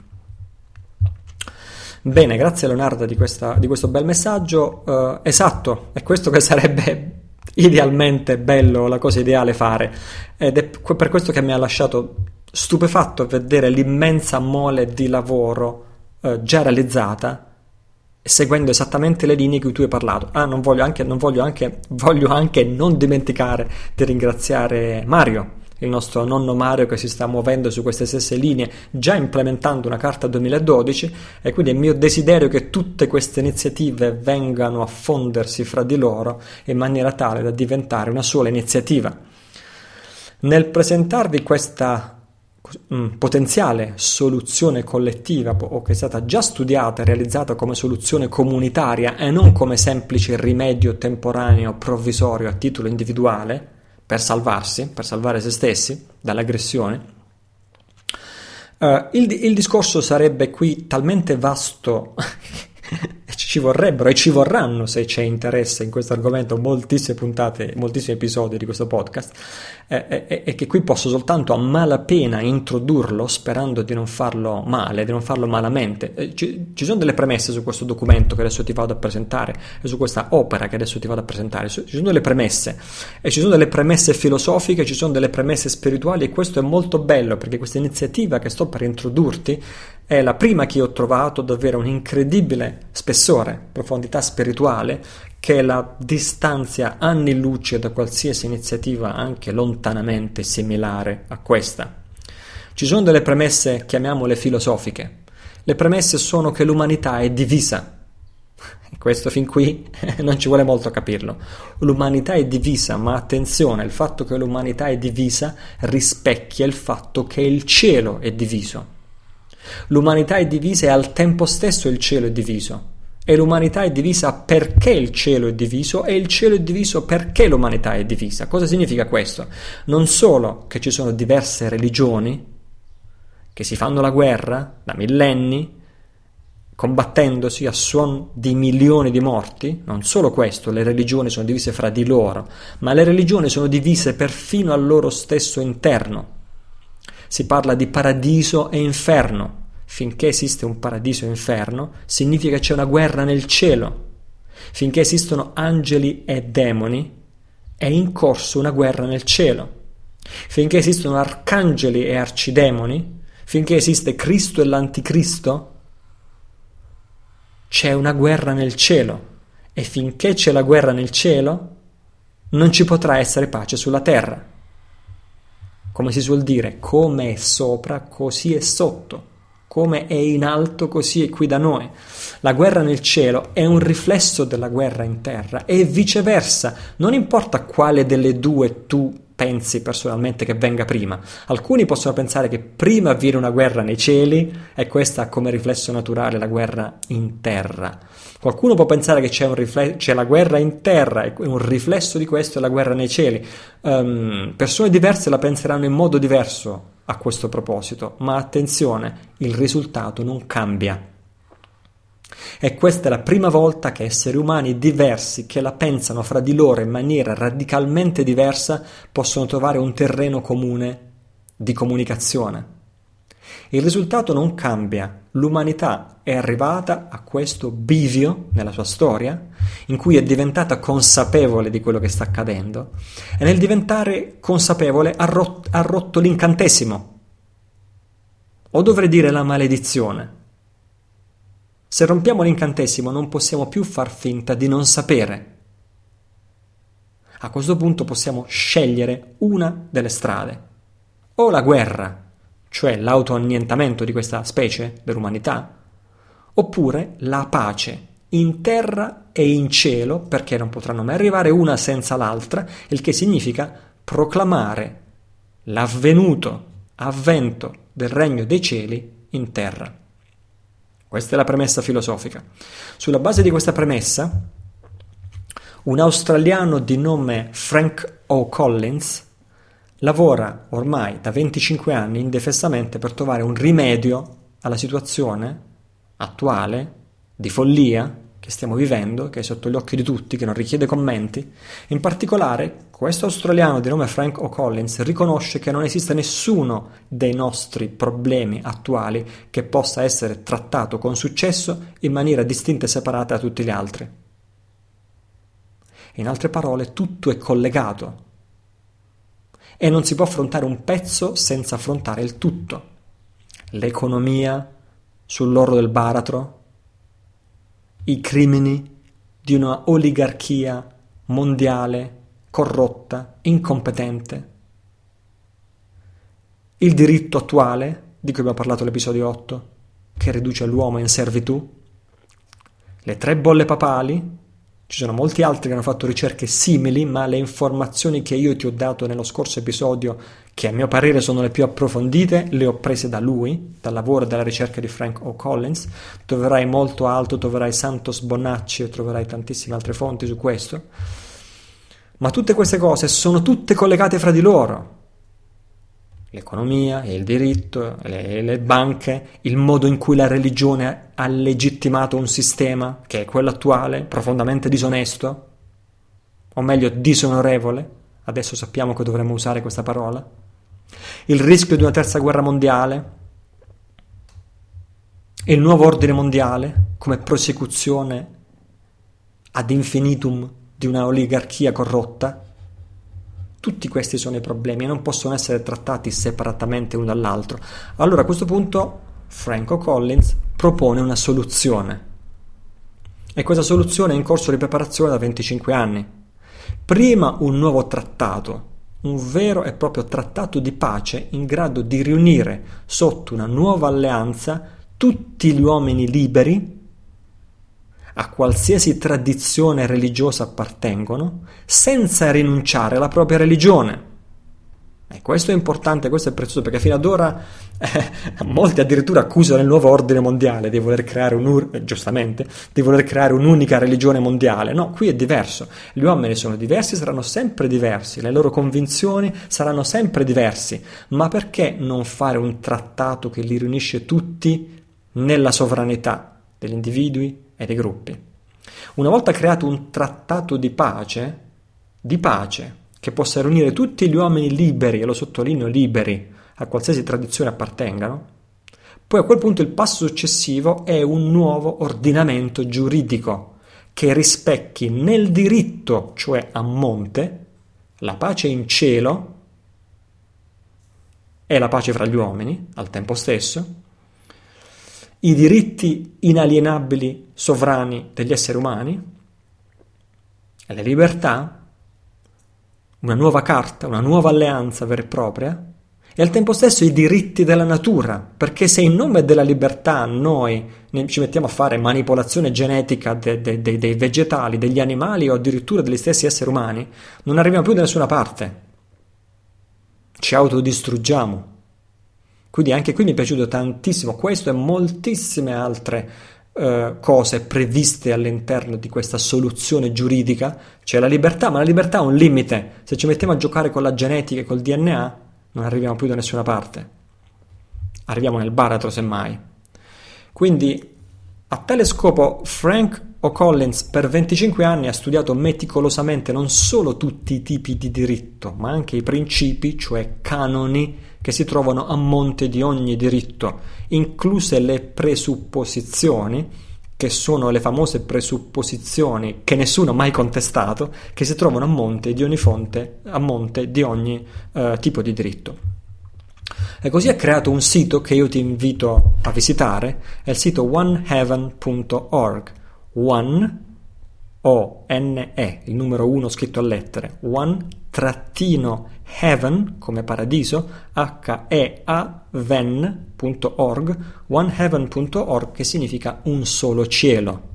One heaven significa un solo cielo. Uh, in questo sito troverai l'opera monumentale di Franco Collins e delle persone che da 25 anni lavorano con lui e lo aiutano, perché anche questo è frutto di un lavoro collettivo, benché sia frutto mh, mm, mm, principalmente del suo genio, a mio parere c'è un nuovo trattato che viene chiamato Covenant of One Heaven, cioè l'alleanza di un solo cielo. Ovviamente, per, eh, ehm, per mantenere il terreno di fronte ad altre mh, proclamazioni di diritto, viene anche qui usato il latino. Il latino è un messaggio molto chiaro e forte a chi deve capire. Quando tu usi il latino, chi deve capire capisce. Quindi questa uh, alleanza di un solo cielo si chiama in latino Pactum de Singularis Celum, che da solo è un'opera talmente monumentale che non basterebbero dieci episodi a parlarne.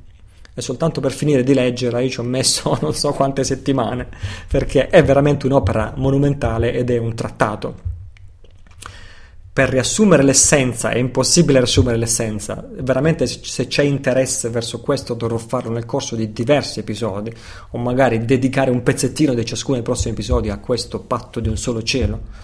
L'essenza, per riassumerla, e forse sto facendo un'ingiustizia a riassumerla, l'essenza è che laddove il Vaticano, l'abbiamo visto nell'episodio 8, affermava unilateralmente di essere il solo depositario e custode delle intenzioni di Dio, o meglio di un particolare Dio, cioè il Dio della Bibbia, qui invece, secondo il nuovo trattato, gli uomini, tutti gli uomini, si accordano, di divent- si accordano, parola chiave, di diventare collettivamente depositari e custodi dell'intento del divino creatore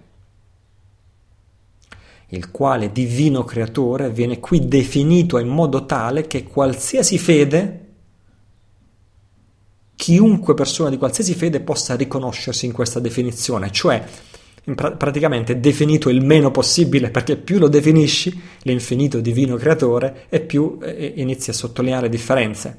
Qui viene definito il meno possibile e viene definito con un, um, eh, con un acronimo, non so se si può chiamare così, UKDA, UKDA, che è anche nome del, una, un, un, nome dell'iniziativa, dell'opera di uh, Frank O'Collins, è UKDA dove UK, le prime tre lettere, stanno per Unified Consci- Conscious Awareness, cioè consapevolezza unificata collettiva, consapevolezza collettiva unificata, e DIA sta per intento o intenzione o creazione, laddove tutti noi esseri viventi siamo in qualche modo pensati in esistenza da un divino creatore in modo abbastanza simile, per usare una similitudine, a come gli oggetti e i protagonisti di un sogno sono sognati in esistenza da un sognatore.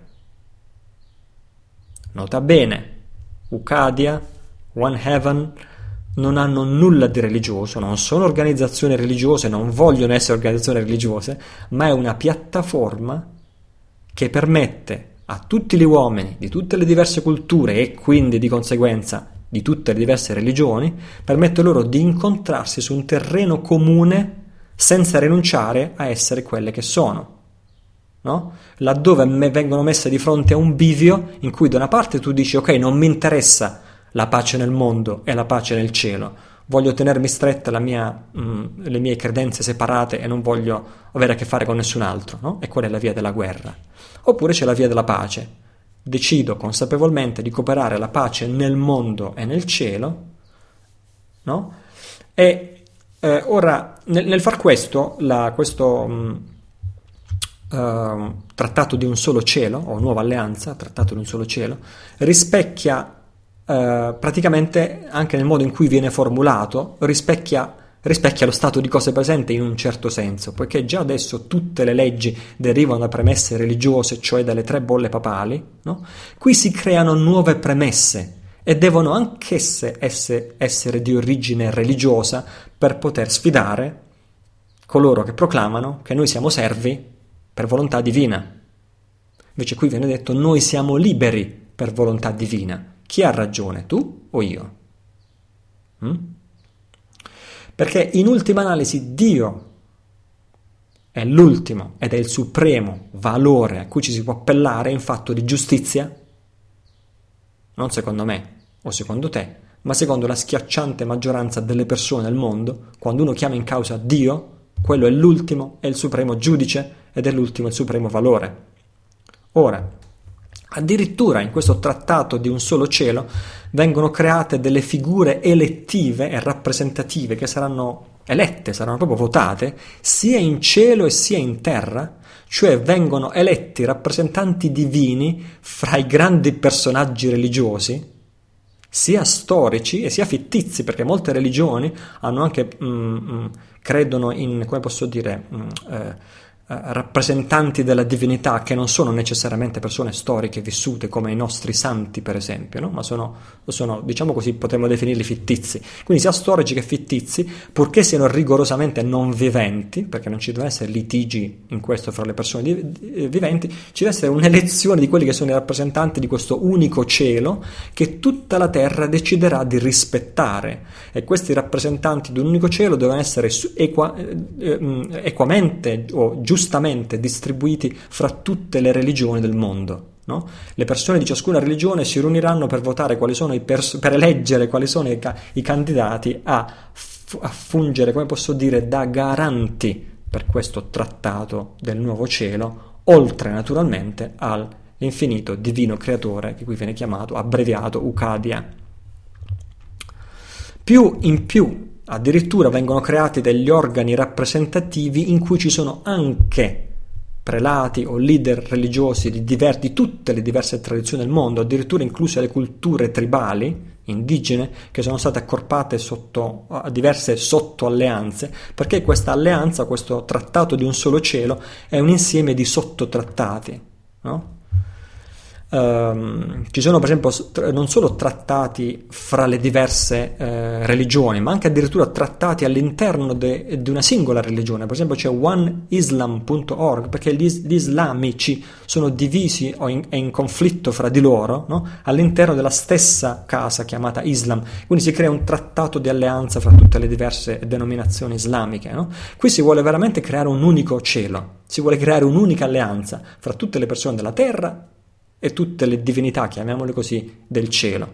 Quindi in base a questa promessa, a premessa, in base a queste premesse, viene creata una società sovrana chiamata Society of One Heaven, a cui ci si registra nello stesso modo in cui ci si registra obbligatoriamente presso l'anagrafe al momento della nascita, solo che qui lo fai volontariamente.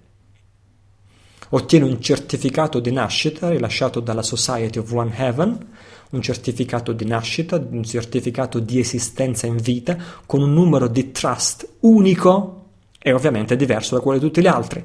La membership è naturalmente gratuita ed è anche automatica, nel senso che tutta l'umanità fa parte automaticamente della società di un solo cielo o dell'alleanza di un solo cielo, perché se così non fosse non avrebbe nessun senso, sarebbe come dire alcuni ne fanno parte, altri no. Noi vogliamo che tutti quanti siano salvati, tranne quei dieci che mi stanno antipatici. Non avrebbe senso, no? Tutti gli esseri umani, per il semplice fatto di essere umani, sono già automaticamente membri del trattato di un solo cielo e sono in corso di preparazione tutti i documenti, le carte d'identità, documenti di identificazione, eccetera, eccetera, e stanno uscendo molto, molto, molto bene. Il certificato di nascita è già splendido. A partire da questo, a partire da questo trattato, conseguono poi tutti i canoni di diritto che sono già interamente stesi, ripeto, in un lavoro di 25 anni e sono visibili sul sito oneheaven.org.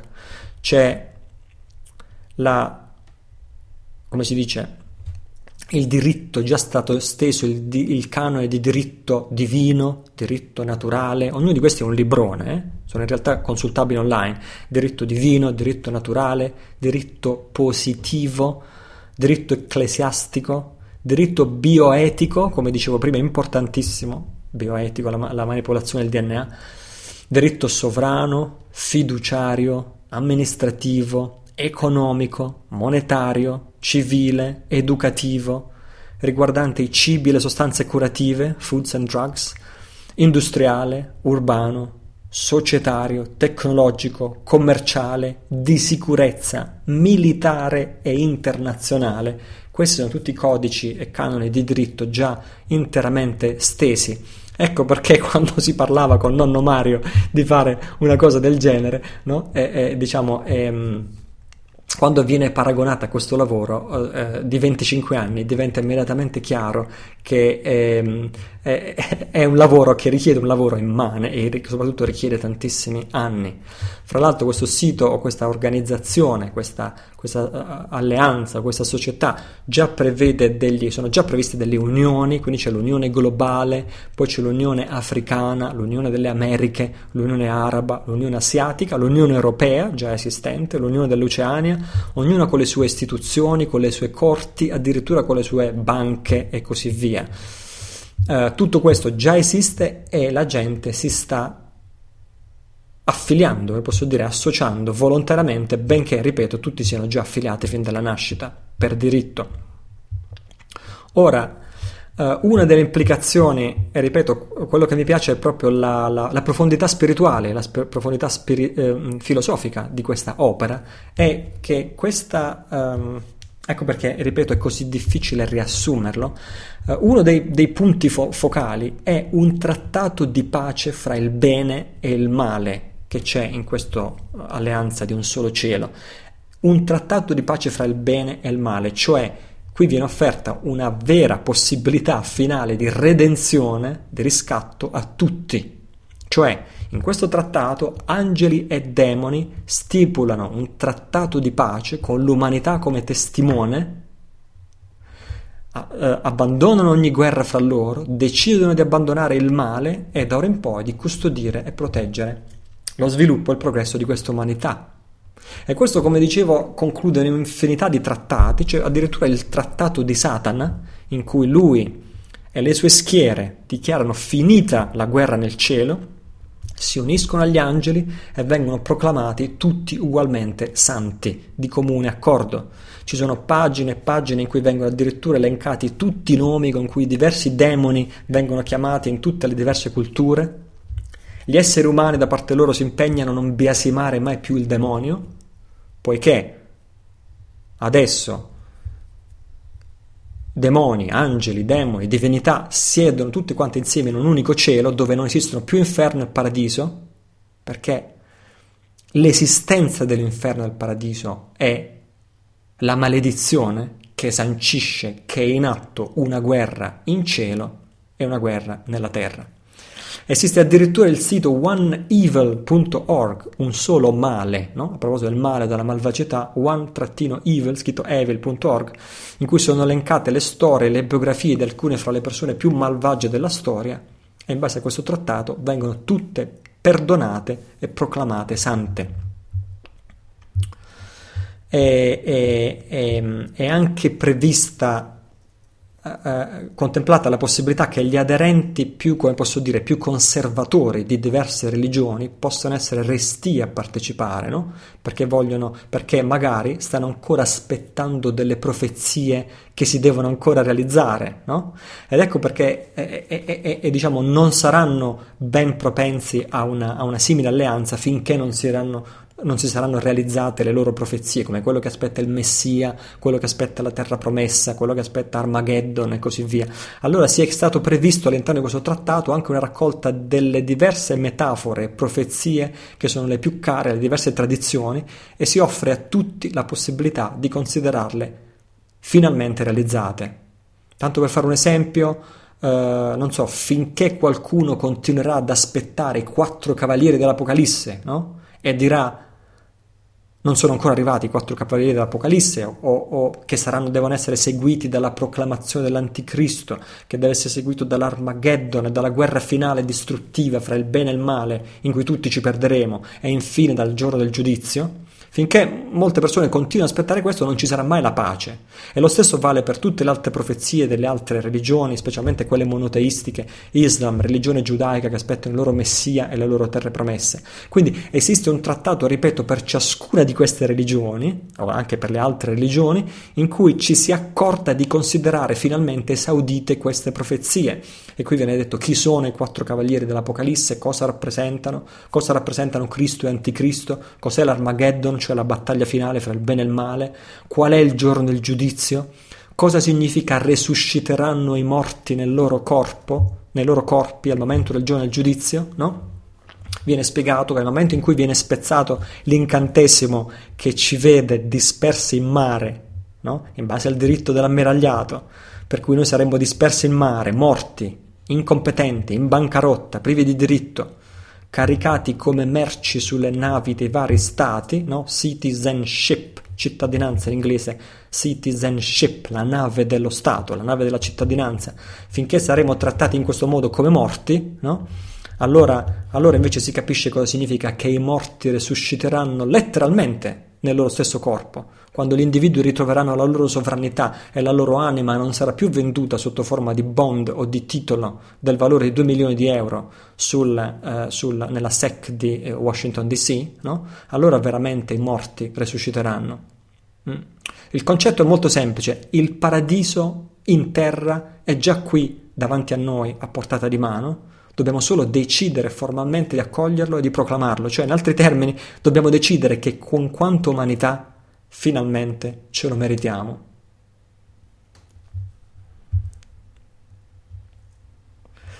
Per continuare ad approfondire questo, e ripeto, la, la, quantità di materiale è monumentale, forse non so se basterebbe una vita per leggerlo tutto, um, ma uh, è sempre oneheaven.org, one trattino, il numero 1, one-heaven, eh, eh uno scritto non a numero, scritto a lettere, trattino heaven.org.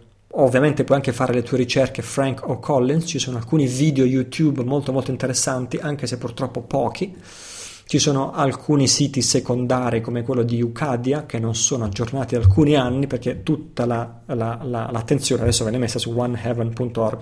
Sicuramente se leggi l'inglese ti raccomando di leggere sia pure a poco a poco, un pochettino al giorno, un pochettino al giorno, un pochettino al giorno, di leggere quel capolavoro che è The Covenant of One Heaven, Pactum de Singularis Celum, il trattato di un solo cielo, perché è veramente una delle letture più edificanti che tu possa mai eh, fare. Allora, ricollegandoci invece alle, alle, al discorso della sovranità individuale che facevo nella sezione precedente di questo podcast, cioè di come ci si libera dai problemi in maniera concreta, uh, qui diciamo le differenze in termini di procedura no? riguardo a quello che abbiamo visto fino ad ora è che Franco Collins ha creato un documento chiamato Ecclesiastical Deed Poll che non è altro che un documento di proclamazione di sovranità individuale che ha la stessa funzione di quelli che abbiamo visto di Thomas Anderson o di, o di, o di uh, Key Thompson o Catherine Di Guy e così via. Ha, lo stesso, do, ha la stessa funzione di proclamare la sovranità completa e individuale di fronte a Dio di quell'individuo fisico vivente in carne ed ossa che sei tu e che non ha nulla a che vedere con le Ehm, la personalità giuridica fittizia scritta a lettere maiuscole. Quindi eh, nel momento in cui tu vuoi difenderti, se sei sotto l'attacco delle banche, delle esattori e così via, anziché notificare che non vuoi, e questa è una differenza eh, ed è anche un, un, altro ennesimo colpo di genio di Franco Collins, secondo me, anziché notificare che tu non vuoi più avere nulla a che fare con quel trust chiamato Italo Cillo, lettere maiuscole, no? E questo è l'esempio di Key Thompson. Lui notifica al resto del mondo e a tutte le autorità, ha mandato la lettera alla città del Vaticano, alla City di Londra, a Washington DC, che lui non vuole avere mai più nulla a che fare con quel nome, Key Thompson, e li invita a distruggere il certificato di nascita. Questo è un approccio. L'altro approccio, molto più moderato, potremmo dire di Thomas Anderson, che notifica a tutto il mondo e a tutte le autorità, eccetera, eccetera, che tu sei ufficialmente un rappresentante privo di responsabilità di un marchio registrato chiamato Thomas Anderson o Italo Cillo e quindi non porti nessuna responsabilità né oneri né benefici, anziché fare tutto questo, con, nella visione di un solo cielo o di Ucadia, tu ti dichiari amministratore di un altro trust, cioè quello creato con la Society of One Heaven nel momento in cui ritiri e crei online il tuo certificato di nascita registrato presso Ucadia, presso la società di un solo cielo, nel momento in cui crei questo, e ci sono migliaia di persone in tutto il mondo che stanno facendo questo procedimento adesso, quindi è questa la forza di questo movimento, nel momento in cui tu crei il tuo certificato di nascita con One Heaven che costituisce un trust, che ha per oggetto lo stesso bene che dicono appartenere a loro, cioè la tua esistenza in vita, cioè il tuo lavoro futuro, eccetera, eccetera, eccetera, eccetera, in quel momento tu dici, quando sei aggredito dal sistema, dici io disconosco questo trust, questo trust non può essere valido perché io sono già amministratore di un altro trust che ha per oggetto lo stesso bene, cioè la mia esistenza in vita. Ed ecco il trust, guardatelo, ecco il numero di trust, il trust è fatto con la Society of One Heaven e, corrisp- e contiene anche il mio certificato legale di nascita. A quel punto rispondi io non ho niente a che fare con quell'altro trust perché io sono l'amministratore di questo altro trust, quindi non posso avere a che fare niente con quest'altro, niente con quest'altro, quindi dice al giudice, quindi è evidente che l'amministratore di questo trust è lei, dice al giudice. Quindi mancando l'oggetto, che è il mio corpo fisico, la mia esistenza in vita, io le chiedo di sciogliere questo trust immediatamente. Al che il giudice probabilmente non scioglierà quel trust chiamato col tuo nome, perché se lo scioglie si disonora, a cospetto di tutta la magistratura, però se prosegue invece contro di te si caccia in un pozzo senza fondo, e questo l'abbiamo capito bene, e la voce si, si, sta, si è diffusa molto velocemente fra i giudici di lingua inglese, che que, quando inizia a parlare di trust basta, tu devi chiudere il caso perché ti vai a cacciare nei guai fino al collo, non esiste rimedio per un giudice quando il, l'imputato inizia a parlare di trust se l'imputato ne parla bene, il giudice si caccia in un problema che non finisce più. A quel punto non gli rimane che la terza e ultima possibilità, cioè dichiarare il caso chiuso. No?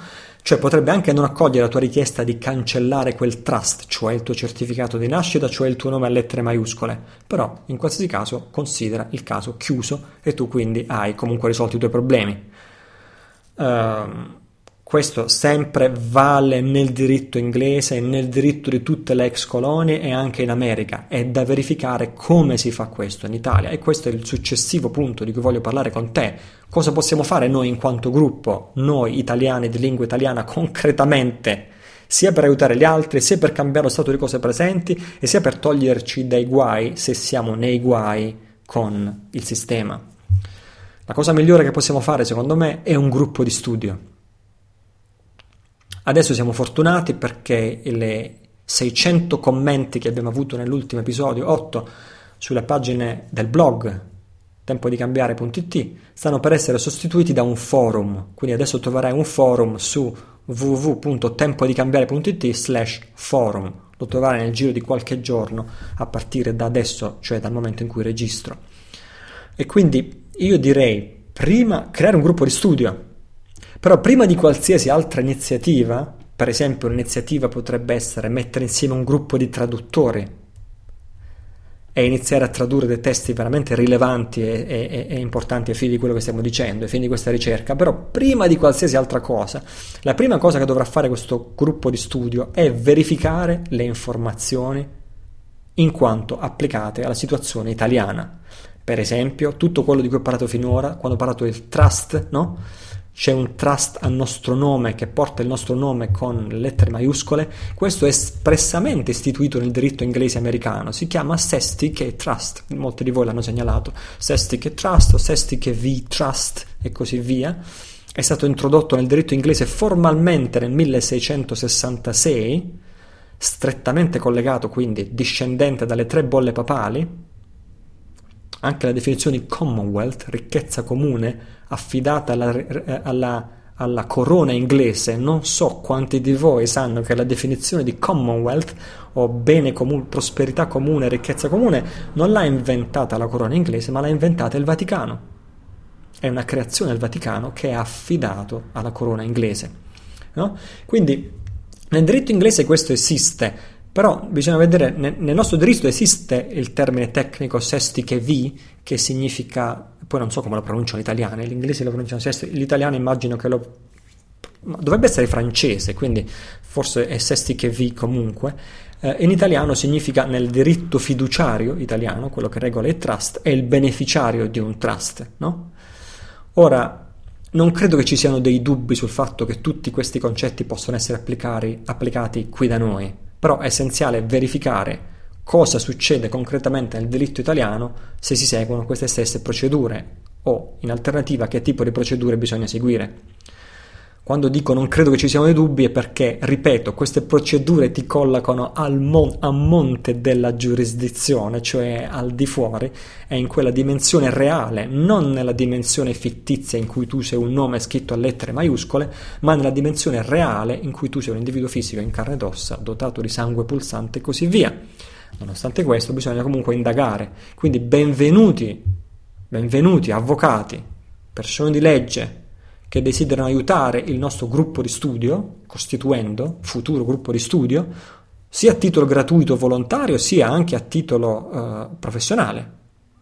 E potremmo istituire una raccolta fondi per consultare professionisti di alto profilo, visto che siamo tanti ad ascoltare questo podcast, siamo migliaia, potremmo ben fare una raccolta fondi per, per, a questo scopo. Io da parte mia, soprattutto se c'è interesse da parte tua, da parte vostra, e me lo fate sapere, continuerò ad approfondire questa visione, questo progetto, Ucadia in particolare, One Heaven, e a parlarne, magari un pochettino in ogni episodio, adesso vedremo un po' come si evolvono le cose e anche come i miei ascoltatori raccolgono questo suggerimento, perché io raccolgo suggerimenti, poi sono, eh, lancio suggerimenti, questo è il mio compito, poi spetta agli altri raccogliere i miei suggerimenti e decidere di farci qualcosa. Ho sempre detto che è così che concepisco il mio ruolo, uh, più che come eh, leader, non perché voglio tirarmi indietro dalle mie responsabilità, ma perché penso che questo sia il ruolo che mi è più congeniale, eh, un ruolo più di servizio che non di leader in senso tradizionale. Um, questa, uh, nota bene, questo approccio di Ucadia e One Heaven certamente non è la via più veloce e immediata se uno vuole proteggere la propria casa dalla banca, intendiamoci, perché bisogna prima studiare, bisogna capire, bisogna comprendere, bisogna diventare competenti. Però Se noi prendiamo in considerazione il beneficio a lungo termine, la risoluzione dei problemi, il cambiamento a lunghissimo termine dello stato di cose presenti, questa a mio parere è la via più profonda e potente che esista, o almeno quella che io ho scoperto fino a questo momento. Continuiamo fra 15 secondi.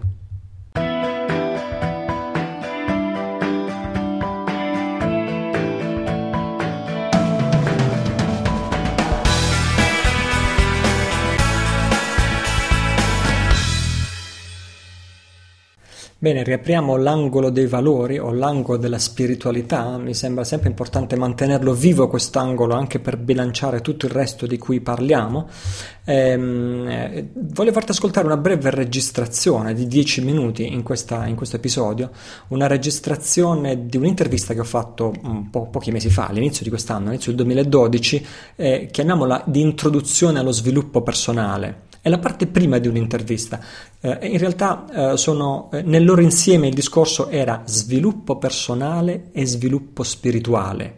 Questi due cosa sono anzitutto? Cosa, cosa si intende per sviluppo personale e cosa si intende per sviluppo spirituale? Come sono collegati fra di loro, se viene prima uno e dopo l'altro e in che modo sono correlati, e poi in cosa sono diversi il la sfera del personale dalla sfera dello spirituale. Quindi questo è il pezzo di intervista che ti faccio ascoltare adesso, avvisandoti però che ho fatto un errore di, come si dice, di pronuncia. Nella, alla fine della prima domanda volevo dire ci rivolgiamo allo sviluppo personale quando cerchiamo la libertà e poi ci rivolgiamo invece allo sviluppo spirituale quando ricerchiamo la felicità, cioè in altre parole lo sviluppo personale è collegato alla libertà, lo sviluppo spirituale è collegato alla felicità. Era questo che volevo dire, però poi erroneamente ho detto spirituale a tutti e due. detto, ho, detto, ho, detto, spirituale a tutti e due, quindi ho detto ci rivolgiamo allo sviluppo spirituale quando cerchiamo la libertà e invece intendevo dire eh, personale. Eh, si capisce comunque dal proseguimento del discorso, ma volevo precisarlo. Quindi ti passo questa registrazione sperando che possa essere utile e grazie a Marco, Marco De Biagi che è l'autore di questa intervista vista. L'argomento appunto principale è la crescita personale, anzi il cuore della crescita personale. Allora io volevo chiedere a Italo, da parte di tutti noi, se tu, se dovessi definire la crescita personale, come la descriveresti? O meglio, che ruolo riveste nella tua vita attuale la realtà della crescita personale? Eccoci, spero che riusciate a sentirmi forte e chiaro e non distorca troppo il microfono. Eh, grazie Marco eh, per l'organizzazione di questo evento e per l'invito. Saluto con affetto e stima Antonella e naturalmente saluto il pubblico presente in diretta e quello che ci ascolterà in registrazione. Eh, grazie per questo evento, la, la, la, la, tematica che hai scelto è molto bella, uh, crescita sia personale da una parte che spirituale dall'altra sono stati e, e sono due, due, temi fondamentali della mia vita e, e forse è, è, bello per me dirlo quest'anno che sarà l'anno in cui compirò 50 anni, quindi è, per, è, è ben adatto per un bilancio. Tu mi chiedi una definizione, eh, una definizione della, della, eh, della cosa, cosa, intendiamo per crescita personale. Uh, guarda Marco, le, eh, ho iniziato le mie eh, esplorazioni giovanili nel mondo della, dello, della, dello, sviluppo personale quando avevo 23 anni.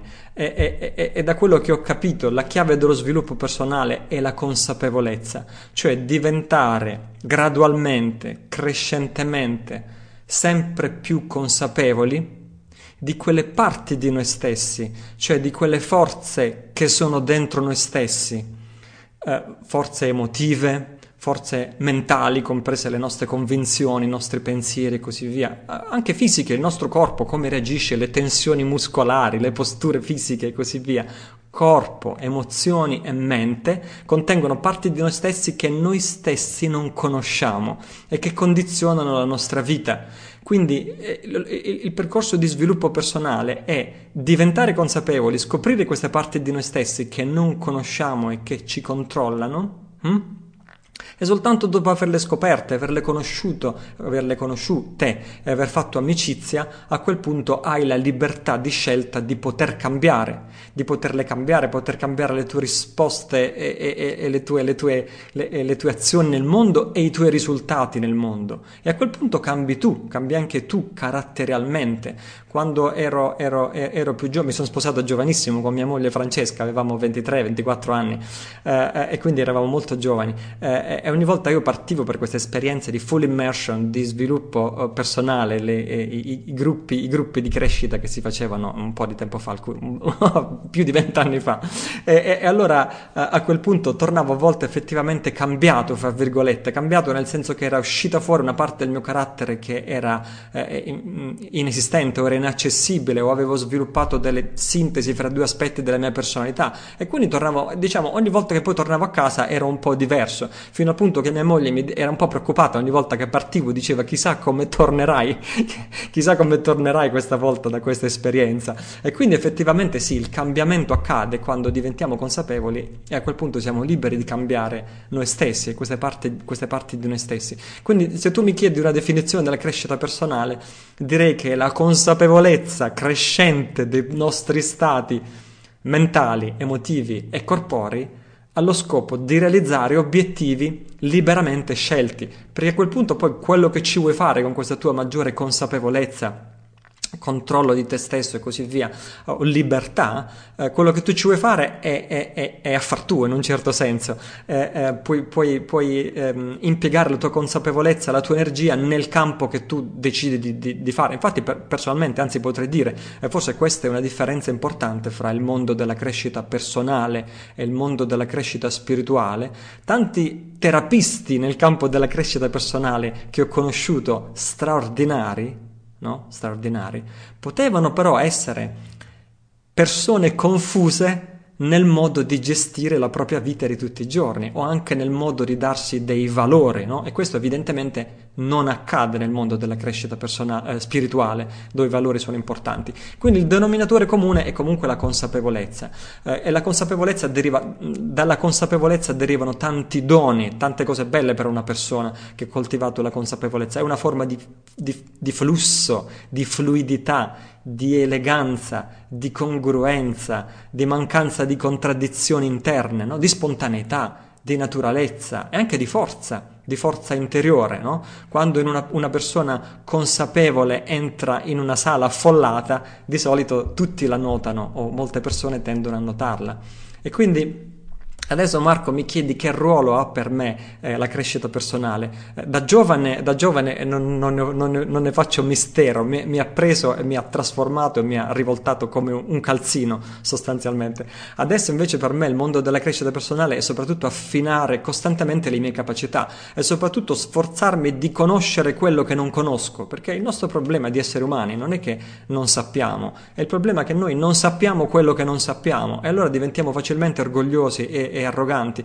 Allora sviluppo personale per me significa mettersi nella condizione di lasciare sempre aperta la possibilità che sa- ci sono tante cose che non sappiamo e non conosciamo e allora coltivare questa possibilità di espandere noi stessi espandere le nostre capacità, espandere le nostre possibilità anche in ambiti mondani, anche in ambiti, in ambiti normali di tutti i giorni, no? espandere le nostre capacità, espandere le nostre possibilità e così diventare persone sempre più multidimensionali no? e non sem- eh, semplicemente persone che sono specializzate a fare una sola cosa e basta um, in, un, in, una sola parola, una, uh, e concludo Marco, se volessimo fare una generalizzazione, diciamo che sviluppo spirituale, ci rivolgiamo allo sviluppo spirituale quando cerchiamo la libertà.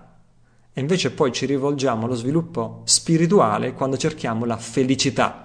Questa mi sembra un po' la, la, la distinzione fra le due. Eh, ti ripasso la parola Marco, di nuovo grazie. Forse ecco la, la seconda domanda, il, il, secondo punto di esplorazione parte proprio da qui e, e, passerò appunto la parola ad Italo per questo, perché ehm, ehm, quando abbiamo sentito, o meglio Italo, quando hai sentito il richiamo della crescita personale nel, nella tua vita, ehm, quando hai sentito che era il momento di, dedica- di dedicarti profondamente a te stesso. Quindi ecco, quando è che sentiamo questa campana iniziare a suonare dentro di noi e sentiamo che la dobbiamo seguire? Prego, Italo. Oh, grazie per la domanda Marco e naturalmente per ogni persona è diverso, ognuno ha una scusa o qualcosa che innesca, no? che è diverso per ogni persona. Eh, io come dicevo mi sono tuffato nel mondo dello sviluppo spirituale a 23 anni, perché? Perché a 23 anni ho sperimentato un periodo di crisi profonda, devastante, non so, non so come definirla adesso e non sapevo come definirla all'epoca, crisi, crisi, crisi esistenziale, crisi di identità, crisi di non sapere da che parte guardare, crisi di non sapere che, che senso dare alla mia vita, una profonda, totale insoddisfazione e mancanza di direzione, no? E, e, quando ero in questo periodo di crisi eh, eh, mi, mi, ha portato anche dei malesseri fisici, malesseri fisici anche eh, ehm, che non era impossibile, fastidi, disturbi di ogni genere che, era, che nessuno riusciva a diagnosticare correttamente, no? E, e, ovviamente adesso con il senno, con il senno di poi eh, credo che quella sia stata veramente per me la chiamata, è come una chiamata a qualcuno che ti scuote da dietro le spalle e ti dice ehi guarda con più attenzione perché c'è qualcosa di più nella tua vita rispetto a quello che stai facendo o non facendo fino a questo momento. E infatti eh, è, è, durata un anno più o meno questa crisi, eh, questa crisi e, e, e come ne sono uscito? Ne sono uscito iniziando subito a divorare libri di sviluppo personale a collegare la mia insoddisfazione o crisi esistenziale e così via alle mie, alle mie inadeguatezze, al, al, al, al, fatto di essere fermo dal punto di vista della mia crescita in quanto persona. Collegando queste due cose, la situazione si è sbloccata e quindi dicevo sì, ho iniziato a divorare libri di sviluppo personale eh, e, e, poi mi sono tuffato a capofitto nell'esperienza diretta dello sviluppo personale e qui siamo, eh, Marco, ne, ne, nella prima metà degli anni Ottanta, quello che, che, quello che andava di moda a quell'epoca o quello che si utilizzava soprattutto nell'epoca in certi ambiti eh, um, quando uno voleva fare un lavoro di crescita personale erano queste terapie psicocorporee o terapie di gruppo o, o in cui si lavorava per esempio sulle tensioni muscolari per sbloccarle o si incoraggiavano le persone, si incoraggiavano le persone a, a esprimere tutte le emozioni represse, urlare, scalciare, e, e, e, esprimere le emozioni, drammatizzare le proprie emozioni. Poi le terapie di gruppo in cui, non so, eh, si, si saltava, si urlava tutti nudi in una stanza abbastanza, non so, sono robe che si utilizzavano molto negli anni 80, erano anzi già alla fine eh, delle queste terapie di crescita, di, di, di crescita, personale che si utilizzavano negli anni 70, eh, eh, era già il periodo finale, perché poi dopo è diventato di moda il coaching in giacca e cravatta più professionale e così via, però eh, eh, io ricordo ancora con nostalgia quei, quei, quei, momenti delle terapie di gruppo e così via. Ehm, e io a quell'epoca eh, non, eh, non, sapevo bene come pagarmi queste esperienze perché ero, eh, lavoravo in un'associazione di consumatori fondata da me, mia moglie e, e, e, un paio di amici e avevamo questo negozietto di alimentazione naturale e quindi io cosa facevo? Mi alzavo in piena notte, eh, poi andavo sulle colline dai pastori nell'entroterra del, della Puglia dove sono nato e cresciuto e così ehm, all'alba mi univo a questi pastori e, e, chiedevo di stare lì in disparte a guardarli così che potevo imparare a fare il formaggio eh, dopodiché una volta imparato a fare il formaggio compravo da loro il latte di pecora e di capra, lo portavo in casa, lo trasformavo, ne facevo delle belle formaggette, le facevo maturare, lo portavo nel mio negozietto di alimenti naturali per venderlo e tutti i soldi della vendita del formaggio andavano a finire in un salvadanaio dove io mi pagavo le terapie di crescita personale perché ormai ero diventato un appassionato di questo, di questo genere di, di, questo, di questo approccio, no? perché era quello che mi, stava, mi aveva tirato fuori da una brutta situazione in quel momento della mia vita eh, giovanissimo.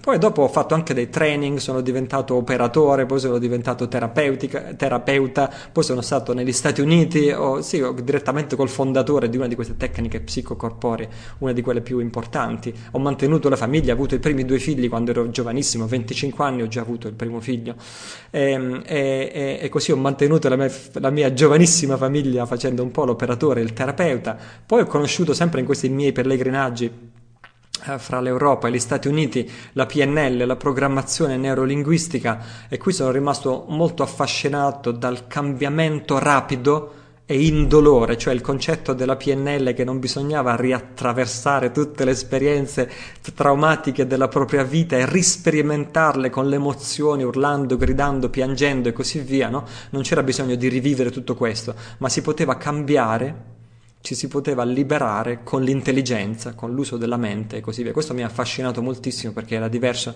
dalla mia esperienza.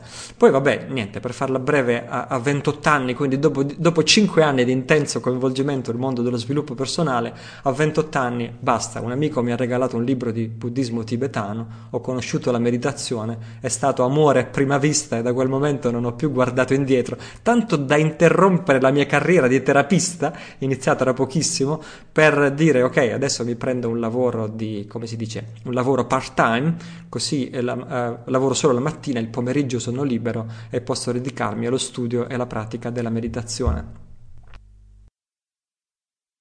Bene, spero che questa prima parte sia stata di qualche utilità. Giovedì prossimo la seconda parte con la continuazione del discorso, cioè in cosa si differenziano lo sviluppo personale dallo sviluppo spirituale e come sono collegati. Fra 15 secondi invece l'angolo delle risorse.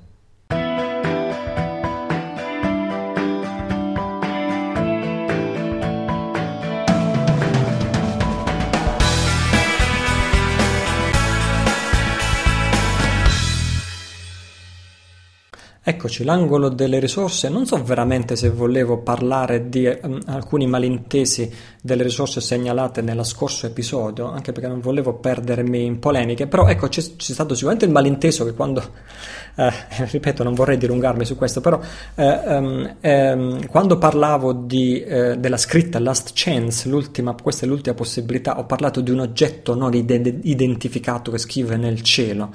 Allora sono convinto che molti hanno pensato che io mi riferissi a UFO o alieni che scrivevano nel cielo e invece eh, assolutamente no, smentisco ufficialmente, mi riferivo semmai a una tecnologia umana che non è ancora di dominio pubblico, perché Alcuni hanno notato le stranezze, poi alcuni, riepilogando questo, c'è stato un, un, c'è stato un forte di, controversie, forti controversie e dibattiti su questo nel, sulla pagina del blog. Alcuni hanno postato un articolo, diciamo, tranquillizzante, cioè una versione ufficiale in cui si dice è stata concessa un'autorizzazione di skywriting, cioè scrivere nel cielo, a un artista realmente esistente di nome Kim Beck e così via, che avrebbe scritto tre frasi guarda caso totalmente scollegate come, come, significato fra di loro, ma non solo, le avrebbe scritte queste tre frasi lontane l'una dall'altra, lontano nello spazio e lontano nel tempo nel senso che una donna, ho letto una testimonianza che questa donna che era entrata nella metropolitana, alla periferia di New York, che stavamo scrivendo la prima frase, abbiamo perso il nostro mutuo o qualcosa del genere, e poi dopo eh, usciva nel centro di New York e lì in pieno centro, quando lei è arrivata dopo tutto il viaggio, a quel momento stavano facendo la scritta questa è l'ultima possibilità. Quindi guarda caso era totalmente sganciata dalle altre, non c'era nessuna possibilità di vederle tutte e tre insieme. Guarda caso quella centrale era Last Chance, l'ultima possibilità, in pieno giorno, nel pieno centro di New York, nella zona più centrale. La gente era terrorizzata, molti hanno scritto su Twitter, su Facebook che stavano preparando la fuga definitiva da New York, erano terrorizzati quel giorno stesso, sarebbero scappati e così via. Quindi questo, questo, è quello che è successo di fatto. Poi eh, altri invece sul nostro blog hanno sottolineato queste evoluzioni aeree pressoché impossibili nel scrivere questa, questa scritta, alcuni invece hanno detto che sono possibili e poi comunque in, altri hanno fatto notare che le scie sono ben, ben evidenti mentre l'aereo no, nessuno riesce a vederlo, è invisibile. Vogliamo anche leggere quello che dice la nostra um, eh, la nost- nostro, non so se ascoltatore o ascoltatrice di nome, eh, di nome W, che dice per quanto riguarda i video delle scie io studio ingegneria, quindi quando vedo un qualcosa la mia mente è abituata a pensare come potrei ottenere questo effetto? Secondo me il velivolo che scrive semplicemente non c'è ma viene prima spruzzata una sostanza gassosa nel cielo trasparente, magari qualche ora prima, dopodiché questa sostanza viene fatta reagire da terra in modo che diventi bianca. Ad esempio, se la sostanza reagisce ad alte temperature con un puntatore laser, come quelli dei lettori DVD, niente di strano, viene fatta reagire in alcuni punti in modo da ottenere la scritta. Questo spiegherebbe l'effetto staccare la pelle, la penna dal foglio fra una lettera e un'altra. Bene, non sto dicendo che questa sia la spiegazione, perché la, qual è la spiegazione nessuno di noi lo sa e non sappiamo se riusciremo mai a trovarla. Eh, e né vorrei che, ripeto, questa sia una materia di di controversia fra di noi, anche perché non è l'argomento principale del nostro podcast, però ecco, volevo semplicemente invitarci, invitare tutti noi a continuare a tenere la nostra attenzione alta, cioè se indaghiamo, se lo vogliamo, eh, possiamo anche decidere che non ci interessa niente, però indaghiamo se vogliamo indagare senza senza fermarci alla, alla, spiegazione di comodo, alla spiegazione ufficiale, alla spiegazione tranquillizzante, eh, eh, perché oltretutto alle, oltre alle versioni ufficiali ci sono tanti siti americani che parlano di un'operazione psicologica in grande stile, no?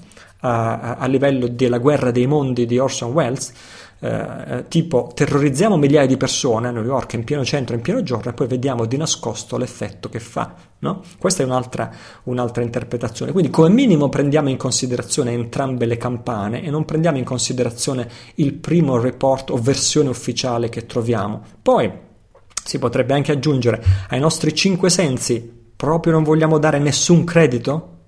Cioè, se i nostri occhi non riescono a vedere nessun aereo, oltre a dire ma sì l'aereo c'era, era altissimo, non si riesce a vedere, il che presenta comunque dei problemi di logica, io mi fermo alla logica, sia perché vedi le frecce tricolori, simili esibizioni si fanno con l'aereo ben visibile e con le strisce ben visibili, e in rapporto alle strisce l'aereo è molto molto molto visibile. E sia perché non ci stiamo come logica, perché se tu mi dici che stai facendo questa esibizione ad altezze talmente vertiginose che l'aereo non si vede, cioè la, la, cosa a questo punto presenta dei problemi tecnici, eh, cioè soltanto a pressurizzare un velivolo a quelle altezze tali per cui non si vede più, soltanto pensa ai problemi di pressurizzazione, significa innanzitutto che l'aereo non è più agile, non è più un aereo da turismo, non è più un aereo che può fare skywriting, che sono i normali aerei da turismo che non hanno pressurizzazione. A quell'altezza tu hai bisogno non so che hai bisogno di un jumbo jet, sicuramente no, non è un aereo agile per fare quelle scritte, un aereo talmente grande e solido da avere un impianto di pressurizzazione capace di stare così in alto sto ragionando con la mia testa, non sto dicendo che la tesi è questa, sto dicendo ragioniamo con la nostra testa, non fermiamoci a quello che sembra le spiegazioni ufficiali. Poi, ripeto, le scie si vedono chiaramente, sono vicine e l'aereo nessuno riesce a vederli. Allora, quando sia i cinque sensi, in questo caso la vista, e, e che la logica ci suggeriscono di non fermarci alla prima spiegazione, io dico meglio continuare a investigare. Io per esempio ho notato una cosa, questo aspetto di confermarla con un super binocolo nei prossimi giorni, hanno iniziato ad apparire delle scie chimiche anche qui a Malta, arrivano sempre un po' dalla direzione della Sicilia. La scia è enorme, ma l'aereo, io, mia moglie, i miei figli, i miei amici, non siamo mai riusciti a vedere gli aerei. Allora mi è venuto il dubbio, ho iniziato a fare qualche ricerca online per vedere se siamo noi fuori di testa, no? Perché ripeto, le scie sono grandi si vedono molto bene, quindi in proporzione l'aereo ci dovrebbe essere. Ho trovato molto, molto materiale interessante ricercando online e questa settimana, per evitare le polemiche, anziché postartelo io o consigliartelo, decido di lasciare l'iniziativa a te, cioè lascio completamente l'iniziativa nelle mani degli ascoltatori, facciamo una specie di caccia al tesoro o un gioco, vediamo cosa, cosa si riesce a trovare. Nota bene, però fammelo ripetere ancora una volta, non mi riferisco mai, neanche in un solo momento, agli UFO o agli alieni, mi riferisco a una tecnologia umana che probabilmente, se esiste, nessuno ci ha ancora detto che esiste. Laddove fra poco è una mia ipotesi, forse potremmo cominciare a pensare che il mistero non sono le scie, ma sono gli aerei che le producono. Ora già lo so che la maggioranza, perché la maggioranza è sempre così, la maggioranza si ferma sempre alle spiegazioni più superficiali. La maggioranza dirà, ok, ci sono le foto degli aerei che spruzzano, sono stati eh, visti sia mentre decollano e sia mentre volano nel cielo e sia sono stati fotografati all'interno. Ma io ti dico, se vogliamo indagare su una cosa non dobbiamo mai fermarci alla superficie, dobbiamo continuare a chiederci cosa potrebbe esserci dietro. D'altronde, guarda, fermarsi alla superficie sono capaci tutti. Se tu ascolti questo podcast, penso che apprezzi il fatto che io non mi fermo alla superficie. Se io mi dovessi fermare alla superficie delle versioni ufficiali e delle versioni tranquillizzanti, ti dico subito che questo podcast non esisterebbe. Quindi così, giusto per dire Uh, Mettiamoci insieme e capiamo cosa sta accadendo. Uh, ok, un'altra cosa che volevo precisare è l'Italia non è una repubblica uh, democratica costituzionale, ma è bensì una società privata registrata alla SEC. Questa ovviamente ha registrato grandissime controversie, questa mia affermazione. E forse non sono stato preciso, non sono stato te- o forse diciamo pure che sono stato maldestro nell'esprimermi, non sono stato tecnico. Soprattutto Federico, che è una persona che conosco e che stimo e che adesso saluto, ha fatto notare che è normale che l'Italia sia registrata alla SEC perché se l'Italia, lo Stato italiano, rilascia dei titoli, è giusto che questi titoli siano registrati là dove vengono scambiati. Ora, se prendiamo ancora una volta, il discorso è sempre quello, se prendiamo questa cosa per il suo valore di facciata, no? allora io mi sono sbagliato e l'Italia non è un'azienda. Se invece prendiamo questa cosa ragionando più a fondo, no? Allora, abbiamo da poco votato il pareggio di bilancio. Non so se hai seguito cosa significa il pareggio di, di non so se hai indagato a sufficienza su cosa significa il pareggio di, di, di, bilancio, significa che l'Italia adesso si comporta esattamente come un'azienda privata. Abbiamo aderito al MES, Meccanismo Europeo di Stabilità, che ci fa agire da azienda privata in tutto e per tutto. La creazione del denaro è nelle mani delle banche private e non della cosa pubblica. Quando lo Stato ha bisogno di denaro, anziché stamparlo, lo prende dalle banche private, che lo creano dal nulla, ma lo Stato, benché lo abbiano creato dal nulla, non solo lo paga quel denaro e lo paga per il valore di facciata, non per il costo della carta e dell'inchiostro sommati, non solo questo lo paga anche con gli interessi, quindi voglio dire al danno si aggiunge anche la beffa, laddove quegli interessi sono ciò che creano le tasse che noi eh, so, cittadini del mondo sopportiamo. Nessuno dei partiti esistenti ha mai messo questa realtà in discussione. A guidare l'Italia è un consiglio d'amministrazione aziendale non eletto, nel chiederci di pagare le tasse, come se non bastasse, si comportano secondo regole commerciali e aziendali, non certo secondo regole di diritto comune. L'asservimento dello Stato alle banche è completo fino a prova contraria, specialmente adesso che ci governa uno che sta sul libro paga di Goldman Sachs. E poi tornando al punto iniziale, ci sembra normale, normale fra virgolette, che lo Stato emetta titoli e li collochi sul mercato per gli investitori e gli speculatori? Questo non significa comportarsi da azienda? Soprattutto ci sembra normale che molti di quei titoli siamo noi, cioè quei titoli che l'Italia mette lì nella SEC, sono, siamo noi, è la nostra vita, la nostra esistenza in vita, il nostro certificato di nascita, il nostro lavoro futuro, la nostra carne ed ossa. Ci sembra normale questo? Ci sembra normale o accettabile che lo Stato comunque si comporti in tutto e per tutto come un'azienda? Beh, forse se si comporta come un'azienda, allora vuol dire che è, come dicono gli americani, se ha l'aspetto di un'anatra, se saltella come un'anatra, se si comporta come un'anatra, se starnazza come un'anatra, allora probabilmente è un'anatra. Va bene, le altre risorse forse non c'è neanche bisogno di presentartele. Il primo è il documentario Meteor Stroman, incontra il tuo uomo di paglia, è molto carino, poi c'è il, document- poi c'è il, il video del il tipo che appartiene alla libera nazione dei Mori, poi c'è il video di Key Thompson, l'unico doppiato in italiano, poi ci sono i due video de, dell'Inghilterra e poi ci sono le varie risorse eh, riferite all'Australia, compreso il sito web di Thomas Anderson da cui si possono acquistare tutti i suoi libri e approfondire il suo approccio e infine c'è One Heaven, il link a oneheaven.org. Fra 15 secondi l'angolo degli ascoltatori.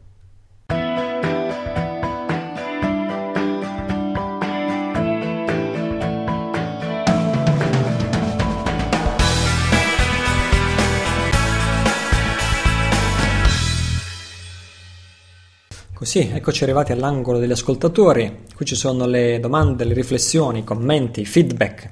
Ti raccomando sempre di leggere, eh, di leggere i commenti, i suggerimenti che arrivano da parte di tutti gli ascoltatori, rappresentano un grande valore eh, non ti limitare ad ascoltare questo podcast se puoi e se hai tempo, ci sono tantissimi commenti, risorse e approfondimenti straordinariamente eh, eh, rilevanti di quello che io dico, anzi direi che il grosso dell'azione non accade in questo podcast, ma accade poi nella settimana successiva grazie ai commenti, i contributi, le risorse segnalate da parte di tutti. Um, questa settimana ho messo talmente tante risorse di video che non sono riuscito a inserirle altre che mi sarebbe piaciuto che erano incredibilmente rilevanti e interessanti segnalate proprio dagli ascoltatori. Poi questa settimana dovremmo avere anche il forum, il nuovo forum che sarà su www.tempodicambiare.it slash forum eh, e qui ehm, eh, sarà un'ottima occasione di approfondire eh, in maniera più permanente il nostro, il nostro il nostro dialogo, perché qui il dialogo è fondamentale e, e, e, e, incoraggio te a unirti a questo dialogo e a lasciare il tuo commento, lasciare il tuo contributo, perché da questa situazione in cui ce ne troviamo se ne esce solo eh, con il contributo di tutti, unendo le nostre forze, unendo i nostri talenti migliori e, e, e, le nostre idee migliori, è solo così che ne possiamo uscire. No? È così che ne è uscita l'Islanda, per esempio, dalla, sua, dalla tempesta in cui si è trovata travolta e, e, speriamo di non trovarci anche noi da qui a poco travolti da una tempesta, se così sarà o anche se così non sarà, l'unico modo di tirarci fuori dalla situazione che già attualmente è gravissima è quello di metterci insieme, te lo dico senza mezzi termini. La prima uh, lettera che voglio leggere, il primo commento che voglio leggere è di Monica Ciao Italo, voglio ringraziarti e pregarti di continuare. Avrei mille domande, ma mi rendo conto che dobbiamo agire. Il problema è come. Siamo così pregni di paure derivate dai condizionamenti ricevuti che ho la sensazione che le persone preferiscono la piccola gabbia conosciuta alla responsabilità di loro stessi e mi metto anch'io in questo contesto, anche se il mio spirito grida aiuto, libertà. Io cerco di parlare con gli altri, ma a differenza dell'ultimo commento che hai fatto, non ho riscontri. Anzi, e questo mi fa male perché credo nell'unità se non siamo uniti non so se possiamo farcela. Io chiedo a te, anche se siamo in minoranza a volere questi cambiamenti, ce la faremo? Grazie Monica. Monica, grazie a te per la tua domanda. Uh, Monica, è sempre una minoranza che ce la fa. Non c'è ombra di dubbio su, questi, su questo. Chi ce la fa è sempre una minoranza. L'80% per destino o, o, o per karma, adesso qualcuno avrà da ridire sul fatto che uso il termine karma, l'80% ha sempre seguito la massa. L'80% delle persone crede quello che c'è scritto nei giornali e noi su questo non ci possiamo fare niente, è stato sempre così. Però eh, eh, quello, quello, che accade è sempre creato da una minoranza organizzata, quello che scrivono i giornali è sempre creato da una minoranza organizzata. Il sistema che abbiamo è interamente gestito e guidato da una minoranza organizzata, quindi come vedi Monica è sempre una minoranza quella che vince e quella che gestisce. Anche le rivoluzioni sono sempre create dalle minoranze, come la rivoluzione francese, la rivoluzione americana e così via. Ehm, eh, qui è, è la differenza, le, differenze, le rivoluzioni sono create dalla minoranza nel, anche in senso positivo, nel senso che poi la maggioranza è ispirata a seguire quello che fa una minoranza intraprendente, intelligente, che offre se stessa come un buon esempio agli altri, è allora che la maggioranza si accoda. Qui la differenza è che se usiamo lo strumento della rivoluzione inteso come odio, nessuno ci seguirà, se invece noi, e questo, questo che insisto sempre fin dal primo episodio, se noi creiamo un'alternativa al presente sistema, migliore del presente sistema, senza aspettare che il sistema crolli, la maggioranza ci seguirà, perché sarà ispirata dal nostro esempio e perché la maggioranza segue sempre, è il destino della maggioranza seguire. Ecco perché purtroppo la, la, democrazia non funziona e probabilmente non funzionerà mai, però ecco, sono, a parte questo, sono assolutamente ottimista che non solo sia possibile ma stia accadendo. Man mano che la nostra chiarezza, la chiarezza dei nostri intenti cresce, prende forma, gli altri saranno ispirati da noi. E mentre ci vuole tantissimo tempo per costruire un 10% di persone consapevoli, no? Arrivato a un 10% di persone consapevoli, per poi portarli ad agire insieme, anche questo ci vuole tantissimo tempo, ma quando questo 10% inizia a agire insieme, l'80% viene dietro subito, in un istante, non schioccare di dita.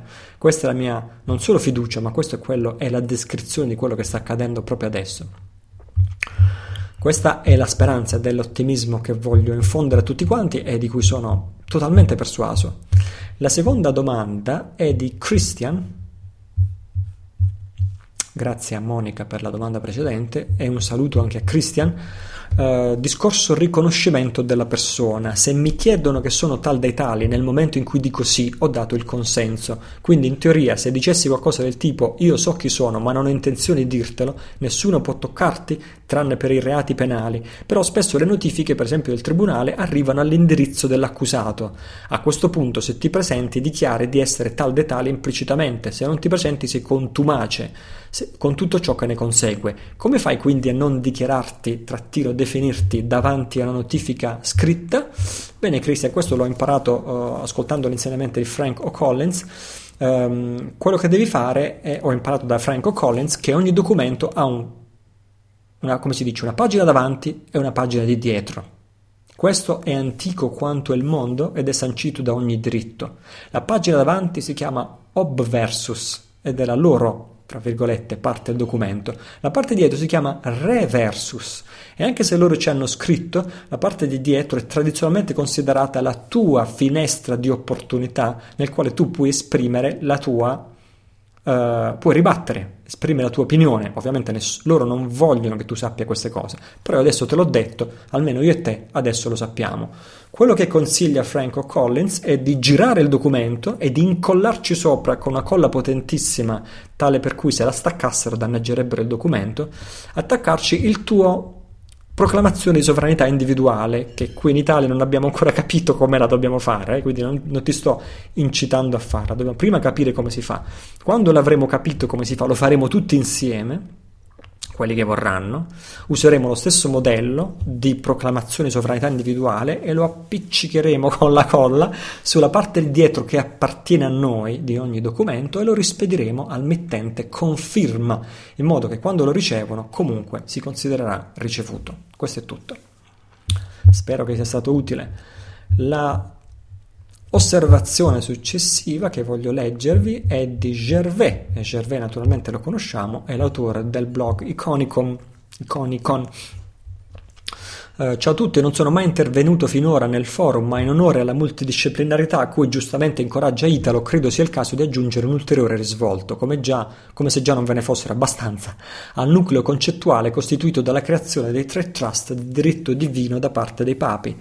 Potrà apparire ovvio, ma è tutt'altro che tale, il fatto che questi documenti, oltre a essere a loro modo dei sommi capolavori di diritto, pietre di fondazione di un intero sistema, lo sono contemporaneamente anche in quanto riti di magia nera.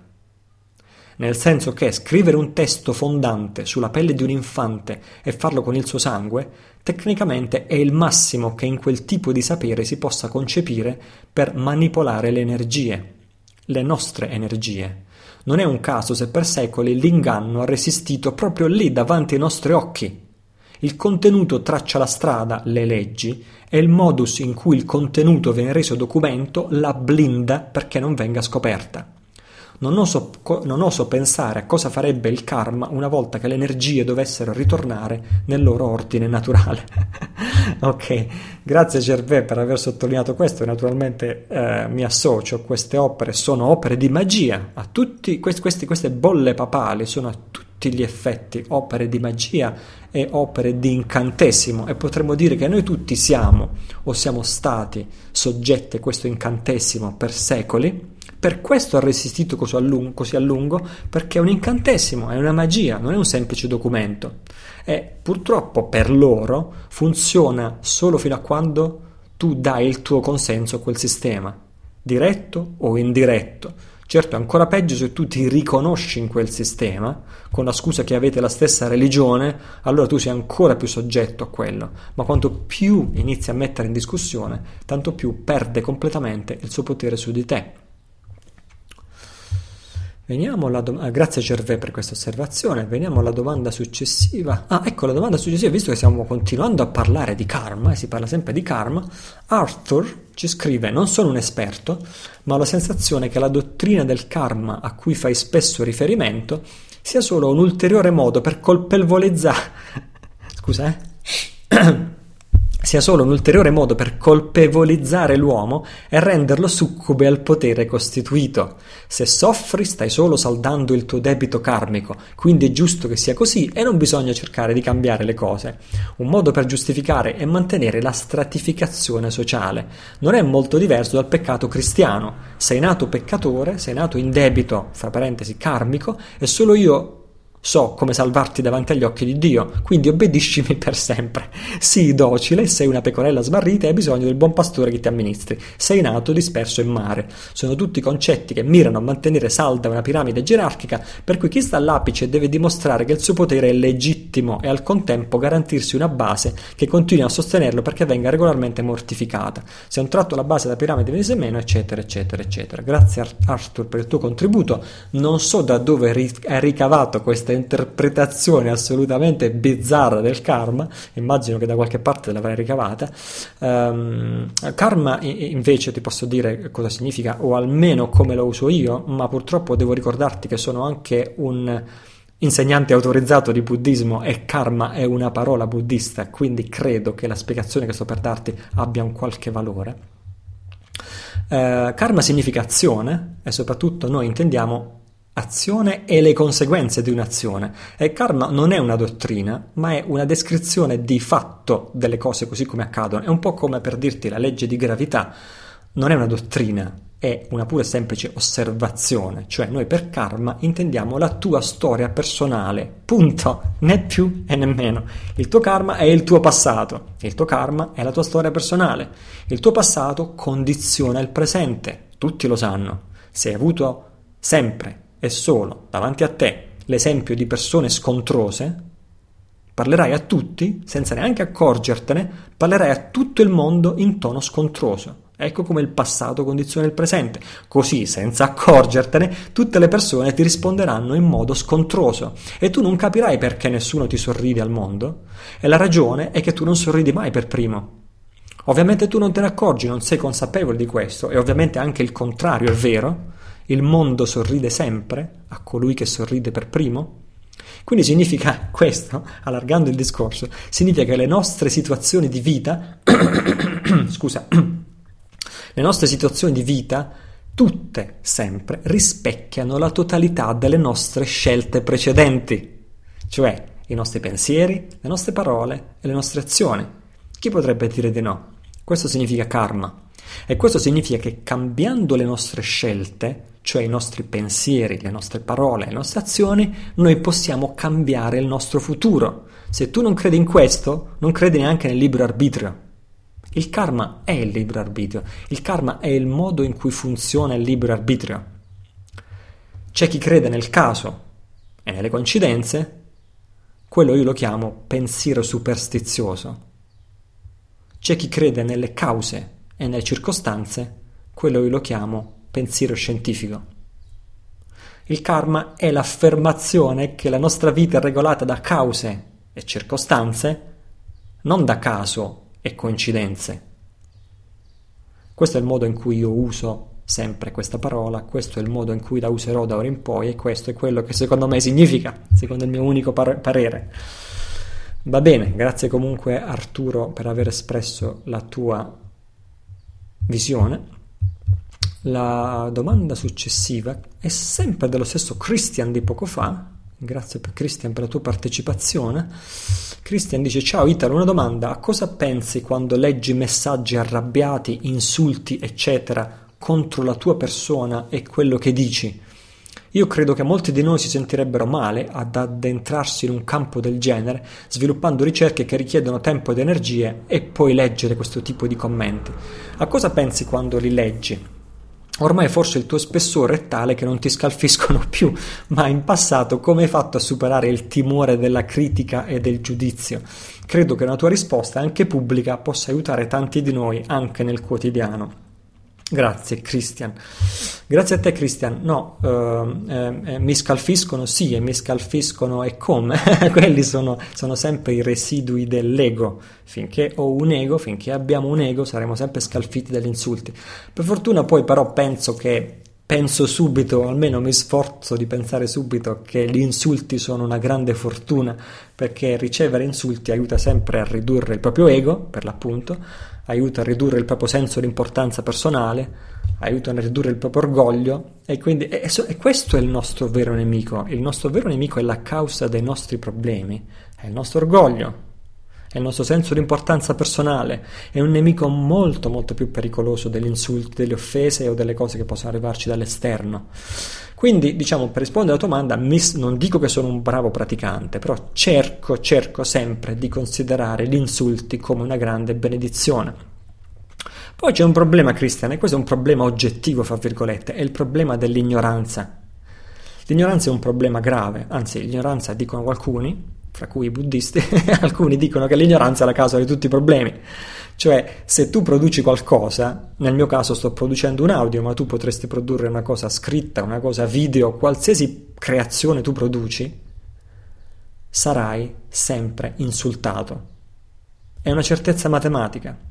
Sarai insultato da chi? Sarai insultato, nota bene, da quelli che non hanno ascoltato il tuo audio. Sarai insultato da quelli che non hanno letto il tuo scritto, sarai insultato da quelli che non hanno visto il tuo video, perché non hanno, come posso dire, la forza mentale o la cultura di, di, di, di farlo. Sono sempre gli ignoranti che insultano. Creare vuol dire accettare di essere insultati da quelli che non hanno capito niente. Anzi, non solo non hanno capito, non hanno neanche guardato o letto e così via, no? Se uno è, non è d'accordo, dibatte, Va bene? L'insulto viene solo da quelli che non hanno capito niente.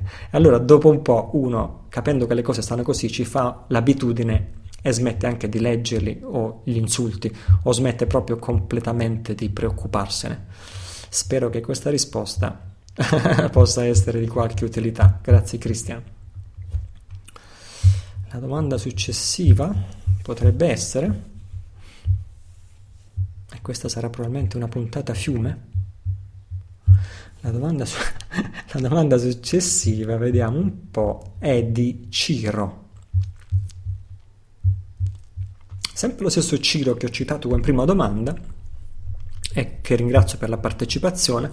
Ciro dice ogni volta che sento dire che non bisogna andare a votare perché è inutile, perché si gioca al loro gioco, mi viene da rabbrividire perché penso che questa sia la loro vittoria.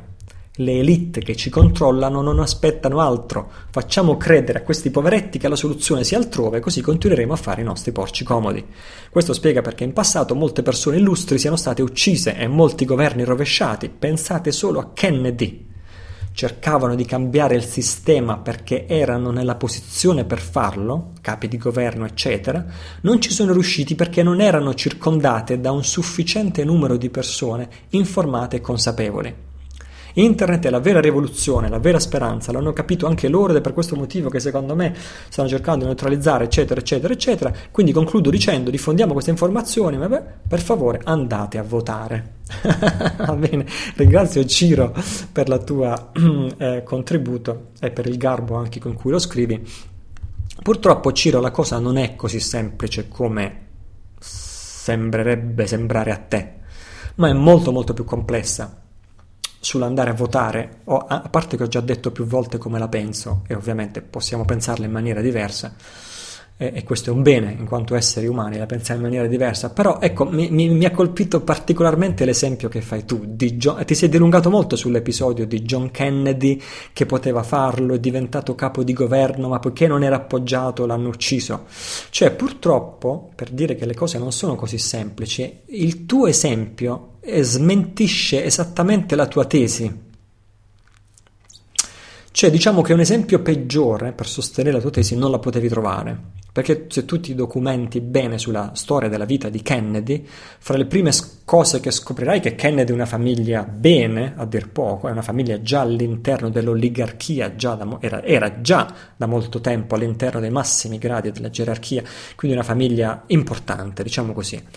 Poi come persona eh, Kennedy era ritenuto malleabile, um, diciamo che ritenuto una persona così, un zuzzurellone, un mezzo playboy, fra l'altro lo ritenevano forse anche abbastanza ricattabile perché gli piacevano le donne e, e, e per lui quella era una priorità importante, quindi come che sia, Come che sia, lui è andato lì soltanto perché ha avuto il sostegno dei poteri più forti, che l'hanno finanziato, messo, l'hanno letteralmente preso e messo lì.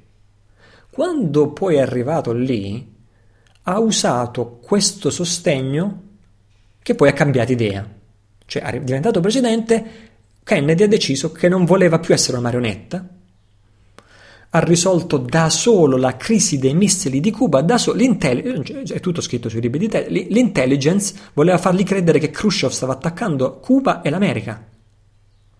Il Vaticano, leggete i documenti, il Vaticano, il Vaticano ha fatto credere a Kennedy, Kennedy era cattolico, Vaticano, l'intelligence del Vaticano ha fatto credere a, a Kennedy che Khrushchev stava letteralmente attaccando gli USA il giorno dopo.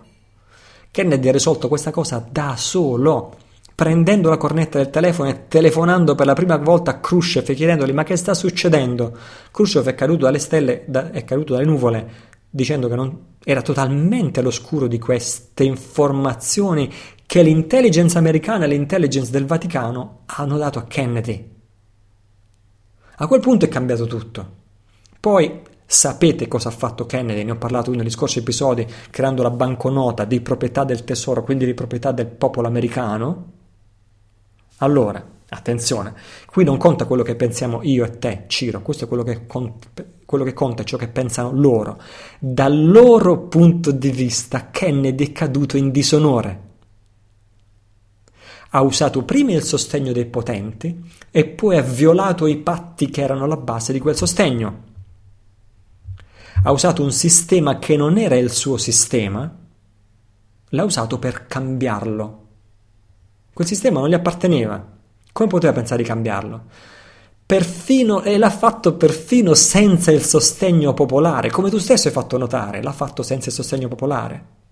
Quindi dal loro punto di vista, non da parte mia, è stato ucciso perché è caduto e si è disonorato. Adesso io e te sappiamo quanto è importante l'onore in questo gioco. In questo gioco, nella lotta contro il sistema, l'onore è tutto. Se tu mantieni la mia ipotesi, la mia ipotesi è che se tu mantieni l'onore, loro non possono ammazzarti. Ci saranno sempre le eccezioni, ma se tu mantieni l'onore, loro non possono ammazzarti. Forse l'ho già detto, questo è interessante come Paolo Franceschetti parla di questo nei suoi video. Vabbè, comunque, um, la stessa cosa si potrebbe dire per quei grandi leader che creano grandi movimenti di massa. Se tu da leader colto, intelligente, mano, man, man, manipoli, manovri grandi masse di ignoranti intorno a te, mobilitandone verso un, un, uno scopo che magari non appartiene ancora alle masse, perché le masse non l'hanno ancora capito, tu cadi in disonore. Ancora una volta, questa è la regola del gioco i vari Gandhi, i vari Martin Luther King. Qui divagherei, ma qui, qui ci sarebbe tantissimo da dire, forse lo dirò in uno dei prossimi episodi, qui ci sarebbe tantissimo da dire. La regola del gioco è l'onore. Se usi il loro sistema e poi pretendi perfino di cambiarlo, cadi in disonore. Ripeto, ai loro occhi. Il sistema è pensato contro di te, quindi non ti appartiene. Questa Repubblica Italiana, Ciro, che tu vuoi che andiamo a votare, questa Repubblica Italiana nasce all'atto della sua Costituzione come protettorato statunitense a sovranità limitata. Con già tutto creato, il sistema della Federal Reserve, il sistema del Fondo Monetario Internazionale. Ma questo non lo dico io, questo lo dicono... Chi è stato recentemente? C'è stata l'interrogazione sulle scie chimiche e uno dei politici ha risposto D'altronde non vi dimenticate che noi più di tanto non possiamo indagare perché noi siamo uno Stato a sovranità limitata. Ha risposto proprio così. Quindi la Costituente ha sancito questo sistema di protettorato e servitù nei riguardi degli Stati Uniti e quindi sappiamo di cosa. Siamo una colonia. L'Italia è registrata come società alla SEC di Washington DC non alla SEC di un altro paese. Siamo registrati alla SEC di Washington DC. Ora qualcuno sto dicendo, penserà che sto dicendo un'imprecisione, e io forse sto anche dicendo un'imprecisione, ma di quanti altri indizi abbiamo bisogno per capire che siamo un protettorato statunitense? Ora, questo è stato sancito dalla Costituzione, Quindi se tu mi chiedi di andare a votare, va bene, io dico non è semplice come tu dici, bisogna capire come stiamo usando il nostro onore, se lo stiamo usando a nostro favore o a nostro sfavore. Poi tu stai suggerendo una cosa, in particolare stai suggerendo una strategia, dici ok andiamo a votare tutti quanti, prendiamo la maggioranza e cambiamo il sistema, no? dall'interno, col voto. Qui ti potrei rispondere anche con un altro argomento, cioè che quello che tu hai appena detto non è mai successo nella storia. Ripeto, mai. Cioè, le chance che, di vincere usando il tuo sistema sono 0 contro 100. Non è mai accaduto. Tu pensi che Grillo possa cambiare il sistema? Se tu pensi che Grillo possa cambiare il sistema, pensaci due volte e pensaci meglio. Ripeto, sarebbe la prima volta nella storia. Il vero cambiamento o progresso c'è sempre stato solo ed esclusivamente quando un nuovo sistema sostituisce il vecchio sistema. Quindi, non so, in Inghilterra c'è stata la Magna Carta Libertatum, in Francia c'è stata la Rivoluzione francese, qui da noi c'è stato il Risorgimento, in America c'è stata l'indipendenza americana, poi tu mi potrai dire i nuovi sistemi poi a loro volta si sono corrotti? Certo che sì, ti rispondo io, ma questo converrai è un altro discorso. Con questo voglio dire che è impossibile cambiare questo sistema dall'interno, che è assolutamente impossibile? Certo che no, ti rispondo, anche, sarà anche possibile, però converrai che è altamente improbabile, sia perché il sistema è disegnato per funzionare contro di noi, e sì, perché specialmente quando una persona su due non va a votare, come succede oggi in Italia, probabilmente abbiamo raggiunto un punto di non ritorno. Però, ripeto, questa è la mia umile opinione, ognuno è eh, benvenuto ad avere la propria e a pensare con la propria testa. Ok, grazie comunque a Ciro. Uh, la domanda successiva è di L'osservazione successiva è di, Riccar- è di, Riccardo, è molto lunga, quindi la riassumo senza leggerla. Eh, Riccardo parla della funzione del cinema e i film certe volte sembrano avere questa funzione di denuncia spietata contro il sistema. Allora dice, ma com'è possibile? Allora, allora, C- allora, Hollywood non sono asserviti. Che interesse hanno loro ad autodenunciarsi così esplicitamente, eccetera, eccetera, eccetera? Bene, questo Riccardo è molto semplice come risposta, si eh, collega esattamente a quello che dicevamo nello scorso episodio, episodio 8, di avvertimento. Silenzio assenso, consenso e libero arbitrio. Loro sono obbligati ad avvertirti di quello che sta accadendo. Um, tu prendi soltanto il film Matrix, per esempio. No? Co- cosa ti dice il film Matrix? Ti dice che la nostra energia serve come combustibile che alimenta un sistema automatizzato. Cioè, cos'altro ti devono dire di più? Quando ti hanno detto che la nostra energia serve ad alimentare un sistema altamente automatizzato, di cos'altro ti devono dire più? Ti hanno avvertito sei stato avvisato, hai ricevuto la raccomandata, hai firmato, non ho più obblighi nei tuoi confronti. Se non agisci adesso sei un incompetente. È così che il potere mantiene il potere da secoli, da millenni, anche se ci sembra assurdo, è così, no? Tu devi sapere quello che ti sta accadendo, fa parte di un rituale ed è una precisa regola del gioco. Accettandola passivamente, tu dimostri la tua incompetenza così loro sanno che possono e anzi che devono continuare, perché tu te lo sei meritato, fra virgolette. Lo stesso vale per tutti i film di denuncia. Se volessimo intraprendere un altro eh, discorso che però ci porterebbe lontanissimo, è come se il nuovo ordine mondiale, gli illuminati, i potenti, il sistema e così via, esistono solo come ombre, a nostro beneficio, vogliono sfidarci a tirar fuori il meglio di noi stessi. È solo che noi non ci riusciamo. Finché non ci riusciamo, la mia tesi è che loro vogliono che noi siamo uomini liberi. La mia tesi è che loro vogliono che tu ti alzi in piedi nel tribunale e tieni testa al giudice, come ha fatto Key Thompson. Loro vogliono questo. Questa è la mia tesi, eh? totalmente indimostrabile. Loro vogliono questo. E infatti l'inchino il giudice vestito di nero, che rappresenta il tribunale di Baal, cioè il tribunale satanico, ci sarebbe tanto da dire a questo proposito, il giudice si inchina a Key Thompson. Questo è un grande gioco quello a cui stiamo giocando e quello che vediamo sono le nostre ombre e le nostre ombre vogliono solo invitarci a svegliarci. E quando ci sveglieremo forse il grande gioco verrà svelato. E qui anzi mi ricollego direttamente alla domanda successiva, che è esattamente su questo argomento, guarda caso, che è di Nicola, su parla di Hidden Hands. Ciao Italo, grazie come sempre per il tuo importantissimo contributo per il risveglio di tutti, ho ascoltato tutti i tuoi audio eccetera eccetera. Volevo sapere la tua opinione riguardo a una, tua, a una possibilità. Ritengo sia molto importante per me, per tutti quelli che seguono il tuo blog, sapere la tua opinione riguardo a una possibilità. Possibilità alla quale ti sei spesso accostato senza mai affrontarla direttamente. In effetti è vero, l'ho appena fatto con la risposta alla domanda precedente. Nell'intervista Hidden Hand, dice Nicola, che l'ho consigliata in uno degli episodi precedenti, l'episodio 6, è una delle risorse consigliate dell'episodio 6 e veramente incoraggio con tutte le forze ciascuno di voi a leggere accuratamente questo documento. C'è questa intervista a Hidden Hand, eh, in, il personaggio intervistato eh, è quello che sostiene essere parte degli illuminati ci fa capire senza tanti sotterfugi e giri di parole che lo scopo per il quale hanno fatto tutto quello che hanno fatto è stato per il nostro bene, ovvero per il progresso del genere umano, perché è solo con l'affrontare le difficoltà che può esserci la vera crescita. Il pianeta Terra sarebbe quindi una scuola molto dura ma anche molto efficace, alla quale chiunque accette di partecipare accetterà anche di sottomettersi alle più atroci soff- eh, difficoltà e paure finalizzate però allo svolgersi della propria evoluzione spirituale. Secondo Secondo Hidden Hand, gli Illuminati sarebbero una sorta di volontari, i quali hanno accettato intorno ai 13.000 anni fa di porsi, cioè mezzo giro della precessione, precessione dei poli, di porsi al servizio dell'umanità al solo fine di fare sperimentare agli uomini problemi e conflitti generati dalla mancanza e dalla separazione con Dio.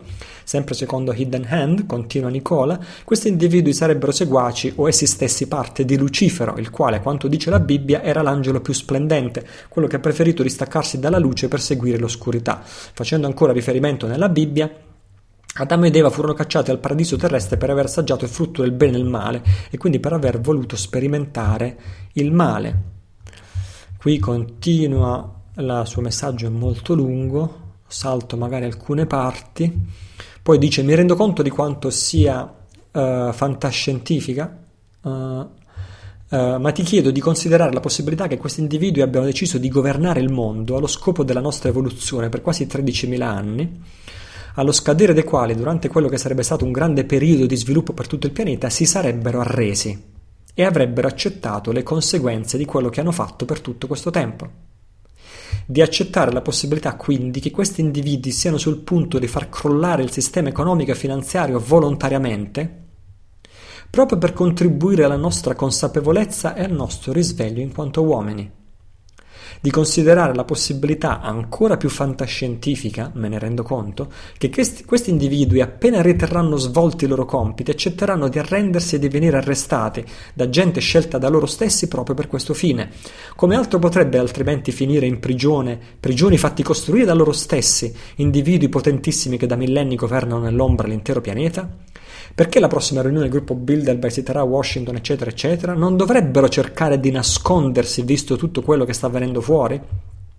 Tutto questo spiegherebbe la domanda che ti riposto nel settimo audio. Come mai i fini del nuovo ordine mondiale sembrano essere gli stessi di chi lavora per il bene, una società senza moneta, senza conflitti, dove regna la pace e l'unità, e pluribus unum? Parte finale, sono cosciente della, della ehm, eh, di questa teoria, io stesso non so se abbracciarla completamente, tantomeno mi sento giustificare queste persone, ma ti, so, ti chiedo solo di considerarla come una possibilità e rifletterci sopra, sopra prima di scaltarla, perché spiegherebbe davvero tante cose. D'altronde di assurdità ne abbiamo viste molte e questa è solo una delle tante. Ti chiedo quindi, Italo, di rispondermi perché ritengo veramente molto importante questo argomento per i fini che tutti noi stiamo perseguendo. Grazie Nicola, a nome di tutti, per la lucidità con cui hai formulato questa domanda. Devi leggere l'episodio numero 6 eh, e, e la, la, risorsa dell'episodio numero 6 se vuoi capire in pieno ciò di cui stiamo parlando io e Nicola, ma so per certo che moltissimi eh, ascoltatori l'hanno fatto e non è stato tempo sprecato per loro.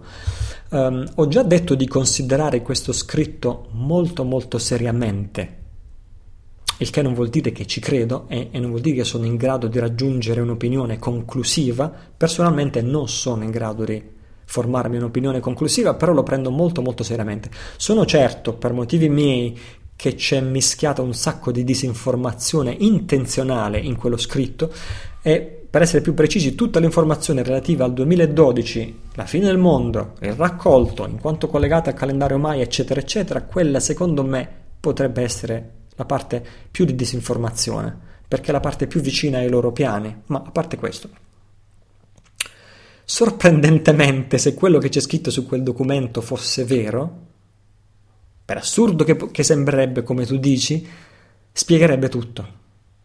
E forse, forse, è l'unica cosa che spiegherebbe tutto, è l'unica cosa che spiegherebbe quello che ho appena detto in risposta alla domanda precedente. No? Sembra che loro vogliano che noi, ribellandoci a loro, diventiamo individui sovrani.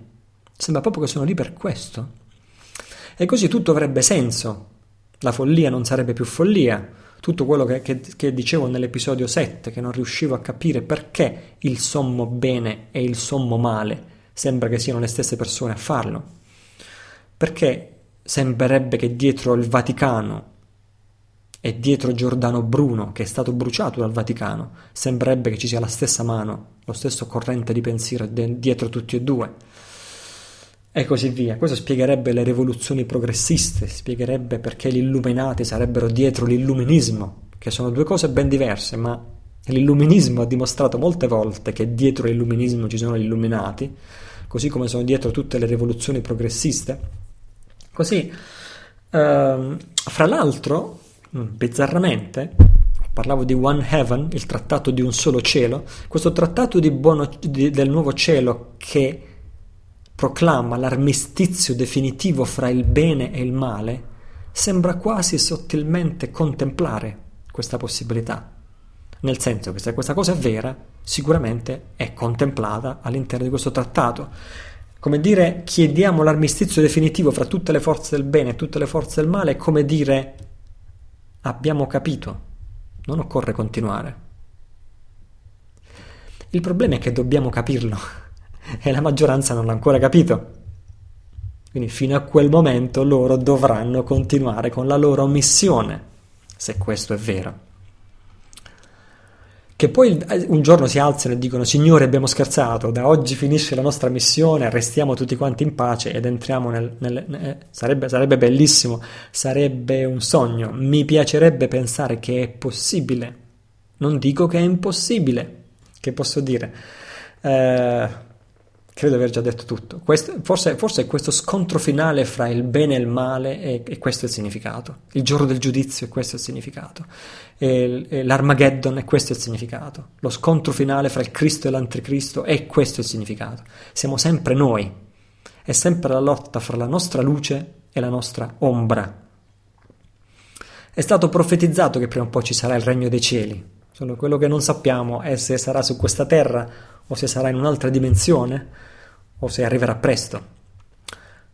Questo in larga misura dipende da noi, paradossalmente dipende da noi. Così, per oggi ho blaterato abbastanza e vi ho anzi servito sul vassoio d'argento una puntata lunghissima, spero che siate riusciti a digerirla e inghiottirla. E quindi, così detto questo, non mi resta che chiudere questo episodio, salutare tutti gli ascoltatori che stanno rendendo reale questo podcast, lo stanno rendendo possibile senza di quale non esisterebbe. Ti invito a passare parola. Mm. Così arriviamo presto a questa prima tappa di 10.000. Quando arriviamo a 10.000 ascoltatori, intendo dire 10.000 ascoltatori che scaricano un singolo episodio, ti avviserò, eh, così possiamo fare festa insieme. Questo dipende anche dal fatto che tu passi parola lo faccia conoscere ad altre persone e credo che ci arriveremo molto molto velocemente se contiamo così. Sia i download che le visite sul sito che i commenti stanno aumentando in maniera esponenziale settimana dopo settimana dopo settimana. Quindi passa parola se pensi che questo episodio sia valido. Uh, uh, lascia il tuo nome nel form apposito per essere contattato, questo è molto importante. E infine, che dire, un saluto grande da Italo. Grazie per il tuo interesse a queste tematiche possa tu essere felice questa settimana.